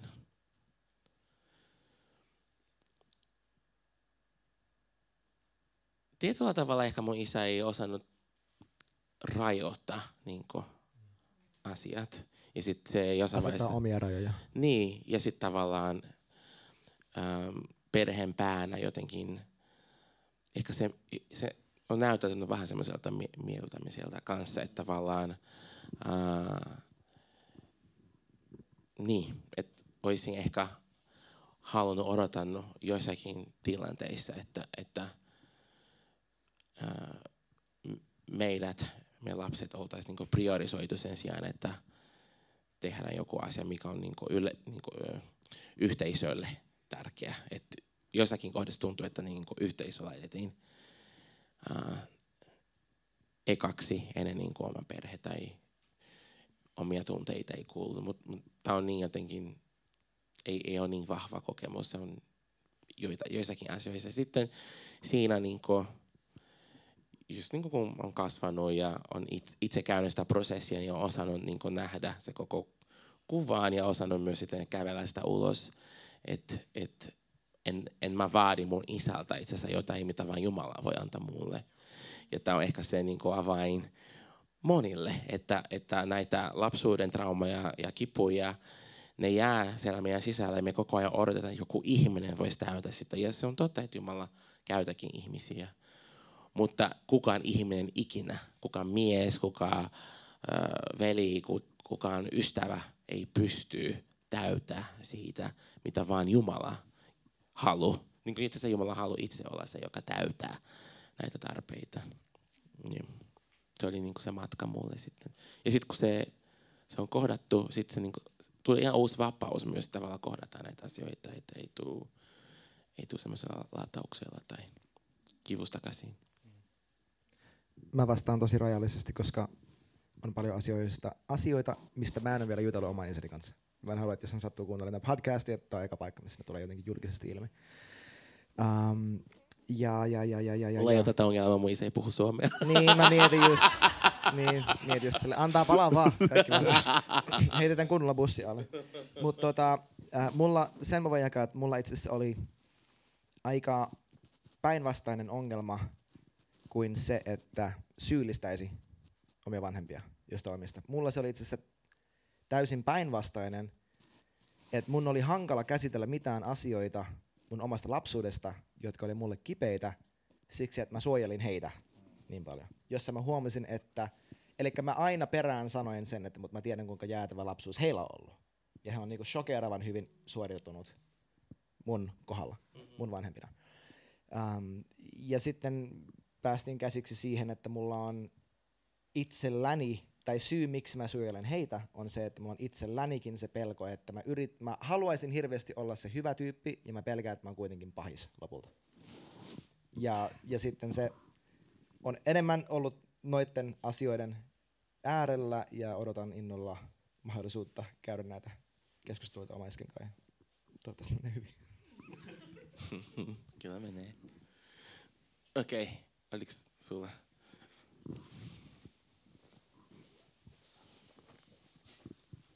Joo, mun kysymys liittyy tällaiseen tematiikkaan kuin epäoikeudenmukaisuus. Tämä on jotenkin jännä, kun mä oon äh, tarkastellut mun omaa elämää nyt tässä viime aikoina, niin se teema on jotenkin noussut tosi monessa yhteydessä. Ne voi olla hyvin arkisia tilanteita, missä kokee epäoikeudenmukaisuutta.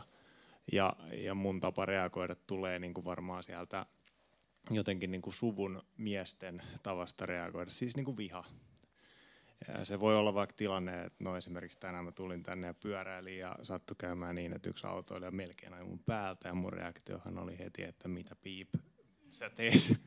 Ja tota, kysymys teille olisi, että miten niin kuin tätä tunnetta, tunnetta jotenkin voisi käsitellä. tai niin kuin minkälaisia työkaluja siihen, siihen voisi olla? Loistava kysymys. Kerro meille Mikko. Ja kiitos rehellisyydestä. Ja hauska on se, että meillä oli se sellainen tilanne, että H melkein, tai vahingossa pysähtyi jalkakäytävälle, ajoi liian pitkälle ja yksi pappa hänen kolmipyöräisen motskarinsa kanssa tuli niin hirveätä vauhtia, oli hyvin tuohtunut Hlle. Sitten se ajoi 30 meidän rinnalla, kun se halusi huutaa meille jotain hävettyvyyksiä. Sitten mä olin siinä, anteeksi. Sorry. God bless you. Mutta siis oma näkemykseni on once again se, että oppii tunnistaa niitä omia rajoja muissa asioissa, niin kuin aikaisemmassa vaiheessa terveellä tavalla. Ja niiden harjoittaminen. Et yleensä mun elämässä ainakin, jos mulla keittää helposti yli jossakin, jos mulla keittää helposti yli jossakin tilanteessa, niin se on merkki siitä, että se on jossain, jossain muualla mulla on turvaton olo tai, tai mitä ikinä, mun perustarpeet ei ole tullut kohdatuksi ja sitten mä reagoin vihan kautta, mutta se vaan ei ole vielä saanut otollista mahdollisuutta tulla esiin. Mutta haluan sanoa myös, että joskus voi my- myös olla sellaisia opittuja juttuja. Joo. Et se on vaan niin kuin, mä vaan sanon tää, niin kuin, tällä niin kuin reagoida, jos joku asia. Ja se välttämättä ei edes ole mitään mega syvää isä haava, vaan sillä sä vaan saanut sitä mallia ja sä vaan niin kuin toistat siitä. Ja sitten se on tärkeää Mm. niin kuin, katso, okei, okay, miksi mä reagoin toille, niin tämä ei ole ok. Sitten niin pyytä, että pyhänkin auta mua, että mä opin pois tästä Mm. niin käytämisestä. Jos on jotain syvempää, näytä se mulle. Mutta on, on myös tosi paljon siitä, että mä, se on vaan mitä mä... mä Niin siis toi on totta. mitä Siis hyvä saanut. esimerkki äh, Laurin kanssa aikaa viettäessä ja Laurin ja lasten kanssa. Niin usein tulee kasvatus sen kanssa, kasvatus sen kanssa, että kun lapset tekevät jotain täysin, täysin absurdia, että aa, minun ei tarvitsekaan käyttäytyä kuin hullu. että minä voin käyttäytyä edelleenkin niin kuin rauhallinen, vastuuntuntoinen, turvallinen aikuinen. Että tässä on myös se vaihtoehto. Niin, niin kyllä, kiitos Lauri tästä. Mutta siis sanon myös sen, että sehän ei aina, siis totta kai välillä se on just se tarvittu reaktio, että et, et jos, kaikki, jos kukaan ei vihastu epäoikeudenmukaisuudelle, niin kukaan ei tee mitään. Et siinä on myös se, että et milloin sille on paikka ja milloin sille ei. Että tässä tarvii ähm, myös pyhän hengen viisauttaa, että mikä, että missä kohtaa mun kuuluu ähm, olla se kärsivällinen kärsivä rakkaus jossain tilase- tilanteessa ja milloin sitten mun kuuluu nimenomaan olla rohkea ja tehdä asialle jotain. Mutta saanko mä vielä tästä tämän päivän tapauksesta? Ja en, en yhtä halua niin tuoda syyllisyyttä kysy, kysyjälle, mutta siinä hetkessä mä mietin, että koska oli semmoinen niin nanosekunti semmoinen, että nyt mä, mä huudan tuolle miehelle. mutta sitten niin tuli semmoinen, niin kuin, mutta entäs jos mä joutuisin, niin kuin, teeksä, olisin tilanteessa ihan niin kuin tässä kohta, missä mun täytyy evankelioida sitä. Mitä sitten, Niko? Mm. Mitä mä sanon hänelle? ja sitten se niinku, se niinku, okei. Okay. Vaikka mun mielestä niin hän oli väärässä, niin siinä niinku tavallaan se autoi mua. Mutta sitten to, toki niinku eri tilanteita, missä äh, kyse ei ole siitä, onko se, äh, onko niinku, pitääkö sun todistaa Jeesuksen rakkaudesta vai ei, niin vaikka vai, oman vaimon kanssa. Uh, jos, jos tapahtuukin jotain, mikä on uh, väärin, kyllä sitä voi adressata, mutta miten sen adressataan on ehkä se kysymys. Meillä on pitkään jatkunut erimielisyys Susun kanssa siitä, että jos mä oon auton ratissa ja, mä, ja ohi vaikka ajaa joku ihan sairaan kovaa tai tekee jotain muuten idioottimaista liikenteessä, niin mä ihan suosiolla silleen niin kuin, protestoin sitä sillä töötillä ihan vaan silleen, että bro, bro. Ja Susi on silleen, ei, ei. Mä silleen, todellakin. Totta kai meillä on, Et pro- tällaiset, tällaiset kuskit tappaa lapsia. Niin siis, et, kyllä. meillä on protestanteja, niin. eikö niin?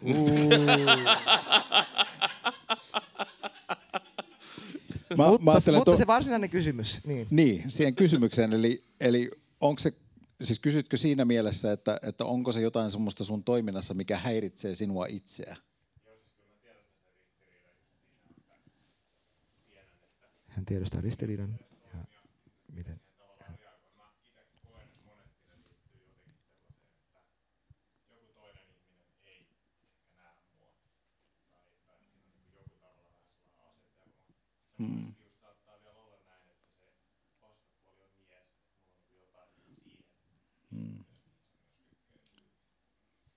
Voiko tämä sanoa vielä mikin uudestaan, mitä en. kommentoitiin? Et.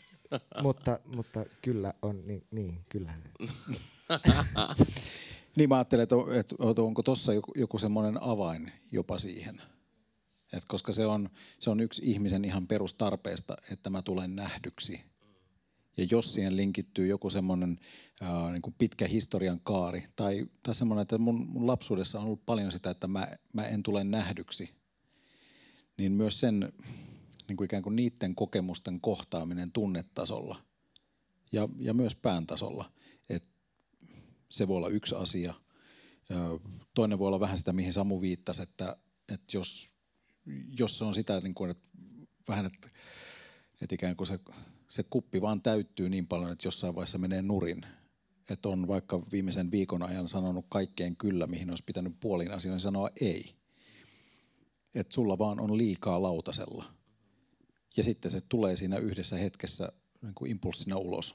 Niin sitten siinä on ratkaisuna se, että täytyy vaan alkaa ottamaan vastuuta omista tarpeista ja omista rajoista. Mille kaikelle mä voin sanoa ok?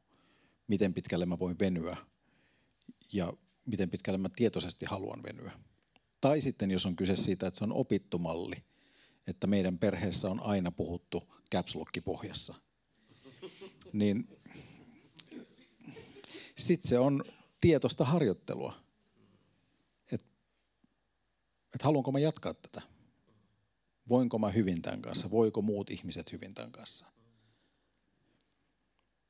Nämä oli ne, niin kuin, ehkä ne kolme skenaariota, mitkä sitä tuli, tuli niin kuin ekana mieleen. Vielä yksi kysymys, jos on. Apua! Nyt on monta käsiä. Sulla on kommentti.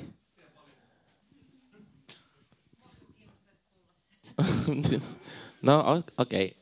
Yritäkää tivistää ja sitten me vastataan nopeasti ja sitten saadaan ottaa kaikki kysymykset.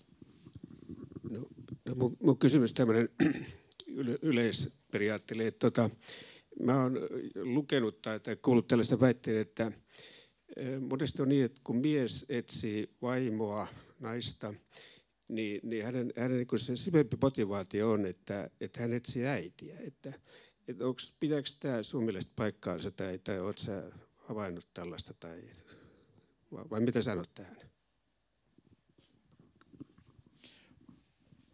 Monissa tapauksissa varmasti pitää paikkansa. Et se, että se on, se on niin kuin luontaista ihmiselle se, että me, me etsitään semmoista ilmapiiriä, mihin me ollaan totuttu – etenkin läheisessä vuorovaikutussuhteessa. Ja se on, että jos ei ole käsitellyt omia asioita tai, tai siinä vuorovaikutussuhteessa on ollut joku tietty dynamiikka, niin se tuntuu yhtäkkiä tosi tutulta. Vaikka se, että jos äiti on ollut, ää, mitä se nyt voisi olla, jos äiti on ollut kovin kriittinen, niin saattaa olla, että se, se toisen ihmisen kriittisyys tuntuu, tuntuu hurmaavalta aluksi. Tai semmoiselta, että että joku selittämätön veto tässä on. Et siinä mielessä kyllä. Mutta sitten jos, jos ajattelen, mä en ehkä niin osaa ajatella silleen niin kuin freudilaisittain, että et, et mihin kaikkeen nyt liittyy äitikompleksit ja isäkompleksit. Joku, joku muu osaa varmaan ajatella niin, mutta mä en, mä en ihan niin halua nähdä maailmaa. Mä haluan nähdä sen tietoisesti vähän eri vinkkelistä kuin Freudi. Aika hyvä. Niin, niin. äh, tässä on monta kysymystä, saatte valita mihin vastaatte, mutta mitä tarkoittaa, että mies on perheen pää? Äh, koetteko vaikeaksi olla perheen pää? Millä tavalla vaimona voi tukea sitä miestä olemaan perheen pää? Ja sitten vielä, että koetteko pystyvänne olemaan perheenpää ja mistä tiedätte olevanne perheenpää.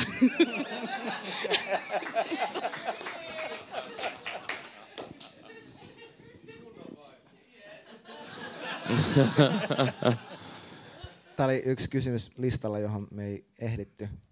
Joo, me skipattiin. Niin. me skipattiin, kun mä ajattelin, että tämä on varmaan liian, liian iso, iso ja hankala kysymys.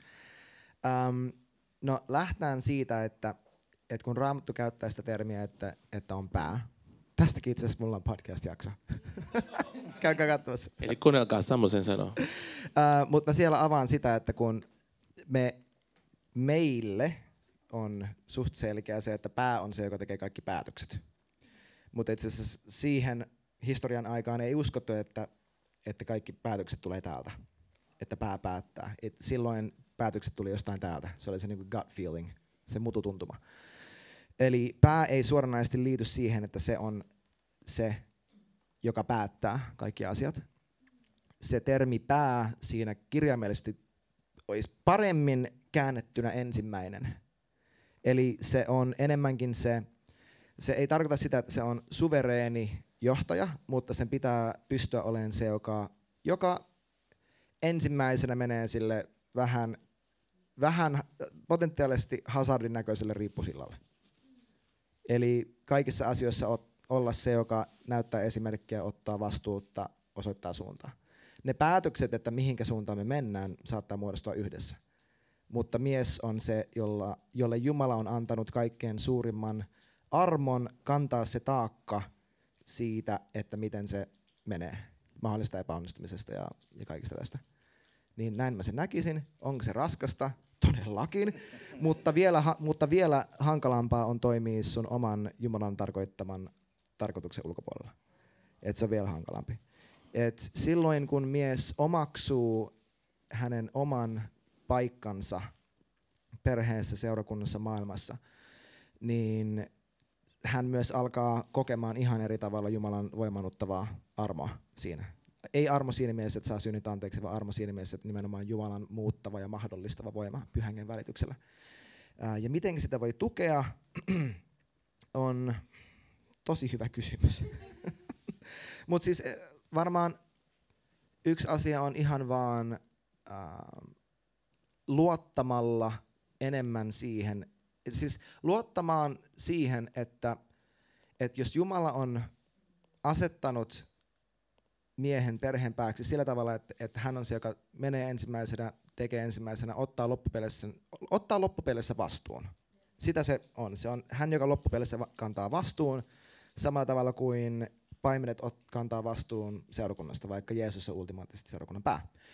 Niin se, että hän että, että henkilökohtaisesti luottaa Jumalaan siinä, että vaikka mun mies tekisi jonkun huonon päätöksen hyvästä sydämestä, se on silti enempi siunattu kuin se, että mä kontrolloin tämän tilanteen niin, että mä mahdollistan, tai, tai ei mahdollistan, vaan varmistan, että huonoja päätöksiä ei tehdä. Pitemmässä juoksussa mun mielestä se on paljon terveempiä, pääsee paljon parempaan paikkaan, jos miehellä on, on vapaus tehdä niitä asioita, jotka hän kokee, että hänen kuuluu tehdä tai kokee oikeaksi. Ei, siis ei kuulu tehdä silleen, että on vain itsekäs mitä ikinä, se on eri asia.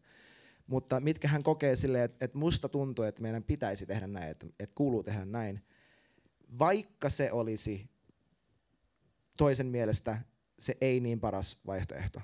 Koska mun mielestä tähänkin asiaan pätee se, miten Steve Backlund sanoi, että, että uskossa tehty Uskossa tehdyllä huonolla valinnalla on suurempi onnistumisen todennäköisyys kuin epäuskossa tehdyllä hyvällä valinnalla. Koska silloin kun, kun koko per, siis se, se, että koko perhe linjautuu siihen, että okei, me tehdään tälleen, niin siitä tulee rakentava kokemus joka tapauksessa, vaikkei se olisi mahdollisesti paras tapa tehdä asiaa. Niin, joo, se, että välttää sitä, että ei, ei, ei, ei, ei, ei, niin sillä pääsee tosi pitkälle. Se tuntuu pelottavalta, koska me tehdään ihan sikana virheitä ja me opitaan niistä. Mutta mä uskon, että jos sydän on oikeassa paikassa, niin se kannattaa tosi paljon. Niin, mä ehkä sanoisin, että se on inhimillisesti mahdotomus olla perheen pää, mutta sitten Jumalan armosta me pystytään siihen. Mutta siis niin jos itse yritän omassa voimassa tehdä sitä, niin ei se onnistu. Mä mietin itse asiassa tätä samaa kohtaa ennen tätä ja, ja se ajatus, mikä, mikä itselle tuli, se, se oli varmaan ensimmäistä kertaa kääntyi sillä tavalla päin juuri tuo perheen pääajatus, niin, niin näkyy kuva siitä, kun Jeesus, jota, joka on seurakunnan pää, niin hän onkin pesemässä opetuslasten jalkoja. Mm. Ja, ja se oli mulle semmoinen tökkäys, että no, jos, mä en, jos mä en pese Kirsin jalkoja ja mun lasten jalkoja, niin tai se, että, että lähdetään siitä. Ja se oli, se oli itselle niin kuin tärkeä löydös. Ja, ja sitten se, että miten voi tukea, niin mulle on ollut niin kuin yksi maailman merkittävimmistä asioista on ollut se, että mun, äh, mun vaimo arvostaa mua ja mä tiedän sen. Ja, ja se, että miten, miten se, että kun mä lähden vaikka tänne tai johonkin koulutuspäivään, niin se yksi pieni sana aamulla, niin se, se on ihan uskomaton, mitä, mitä mun ryhdille tapahtuu. Että kuinka, kuinka ylpeänä ja rohkeana mä menen niihin tilanteisiin, kun, kun siellä on, tulee se viesti, että, että hei Raksu, you rock. Niin. Toi on muuten tosi mielenkiintoinen. Me ei nyt voi mennä siihen syvemmin, mutta mä muistan, on tehty Jenkeissä tutkimus ää, yliopistotasolla siitä, että kumpi on tärkeämpi, rakkaus vai kunnioitus. Ja lyhykäisyydessään se niin kuin miehet vastasi niin, että jos heidän pitäisi valita, jos me olemme kunnioitettuja kuin rakastettuja. Siksi, että ainakin, siis, ainakin mun tapauksessani mun on mahdoton kokea rakastetuksi tulemista ilman, että mä koen kunnioituksi. Että samalta ihmiset, että he myös kunnioittaa mua. Että se on ihan valtava. Yes. Uh, Tuossa oli kysymys aikaisemmin siitä, siitä miksi seurakunnassa ei ole miehiä, niin pikkasen erilainen käänne tai tulokulma, ja mä pikkasen modifioin sitä kysymystä ja annan siihen kommentin, että minkä takia seurakunnassa ei ole elossa olevia, esillä näkyvästi hengellisesti niin kuin elossa olevia miehiä, niin siihen ää, mä sanoisin, että ää, se, että yleisesti seurakunnista nimeämättä mitään, mitään suuntaa tai osoitetta sen enempää, niin Suomen seurakunnista puuttuu va- pohja ja vanhemmuus, joka, joka tota, antaa niin kuin, toivottaa tervetulleeksi miehet sellaiselle matkalle, missä, mikä tota, vie ne isän eteen ja siihen, siihen matkalle, missä, missä he löytää sen oman identiteetin ja lapseuden.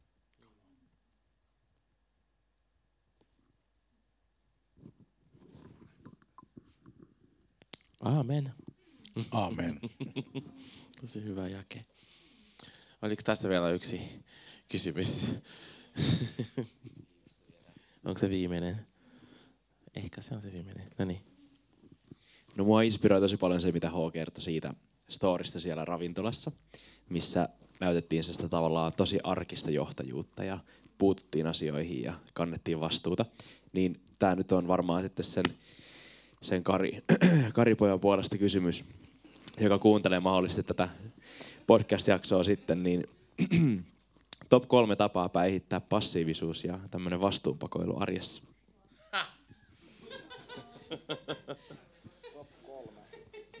Top kolme. No mä, jokainen sanoo yksi. Olisiko hyvä? Meitä on kolme. Uh, mä aloitan. Mä sanoisin, että ihan ensimmäisenä, uh, miten sä voit uh, tappaa passiivisuutta sun elämässä on se, että sä pysähdyt ja kuuntelet, mitä Jumala puhuu susta. Koska hän määrittää sun identiteetin. Jos sä oot pitkä uskonut johonkin valheisiin, että sä oot tämmöinen tai tämmöinen, niin pysähdy ja kysy, onko tämä oikeasti mitä Jumala ajatele musta ja, ja sitten kysy pyhältä hengeltä. Jos et osaa kuulla pyhän ääneen, mene johonkin, johonkin luokseen ihminen, Opi. Opi, niin. Mutta sille, jos, jos tarvii sille niin tosi äkiä, niin laita Samulle viesti. ja kysy Samu, mitä isä ajattelee musta? Niin. Eli kuuntele, mitä Jumala sitten sanoo. Mm-hmm. No niin, Mikko. Okei, okei, mä menen vastata ensin, sä saat vielä ajatella. Um, Markuksen evankeliumi on hauska siitä, että kuinka monta kertaa siellä lukee, että ja välittömästi. Ja heti, heti paikalla. Um, hän oli sellainen toiminnan nuori mies. Ja mä uskon itse, että yksi parhaista asioista, mitä me voidaan tehdä kokonaisvaltaisesti meidän elämälle, on absoluuttinen, välitön kuuliaisuus. Eli, ja tämä on asia, mitä mä opettelen paraikaa, on se, että kun mä koen, että Jumala kehottaa mua tekemään jotain asiaa, niin mä teen sen heti. Koska se, se pitkittynyt, se pitkittynyt äh, jahkailu jossain asiassa, minkä mä koen tärkeäksi, tai mitä mä salaa haluaisin tehdä, mutta mä en viitti, se on just sama tunne, kun on jonkun häissä ja alkaa se disko-osuus, ja sä et mene tanssiin alussa. Ja sitten kaikki tulee siihen pöytään silleen, tonne, tonne, jolloin se kynnys nousee suuremmaksi. Eiks niin? Ähm, paitsi sä et ehkä kokenut, kun sä meet heti. niin, et voi samaistua. Can relate. niin mä oon esimerkiksi häissä ottanut stra- sen strategian, että kun eka joku Bruno Mars alkaa soimaan, mä menen heti. niin kuin bust all the moves ekan säkeistö aikana jo. Kukaan ei voi sanoa mitään enää sen jälkeen, että pitäisi pitäis tehdä jotain, niin, niin, niin tuo, että yksinkertaisesti toimii välittömästi, vaikka siihen liittyy riski, jos, siis ei, ei silleen niin kuin, että jossain idioottimaisessa asiassa. Silleen, että jos Jumala kehottaa tekemään jotain, niin sillä saa aikaan ihan sikana. Jahkailu tappaa.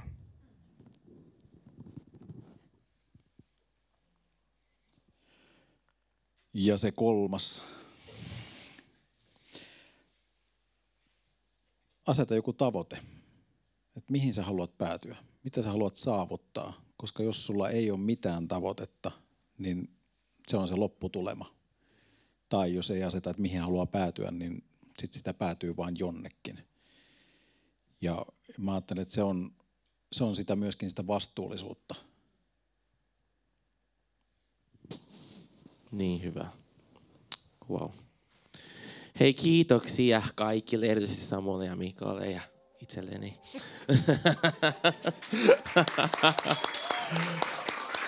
yes.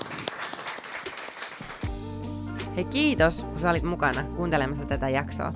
Sä löydät meidät netissä ja Instasta nimellä northwind.church. Ja jos sä haluat tulla käymään, niin kannattaa tsekata Instasta meidän kokousajat ja muut ajankohtaiset infot. Olet tosi lämpimästi tervetullut. Siunattua, siunattua päivää.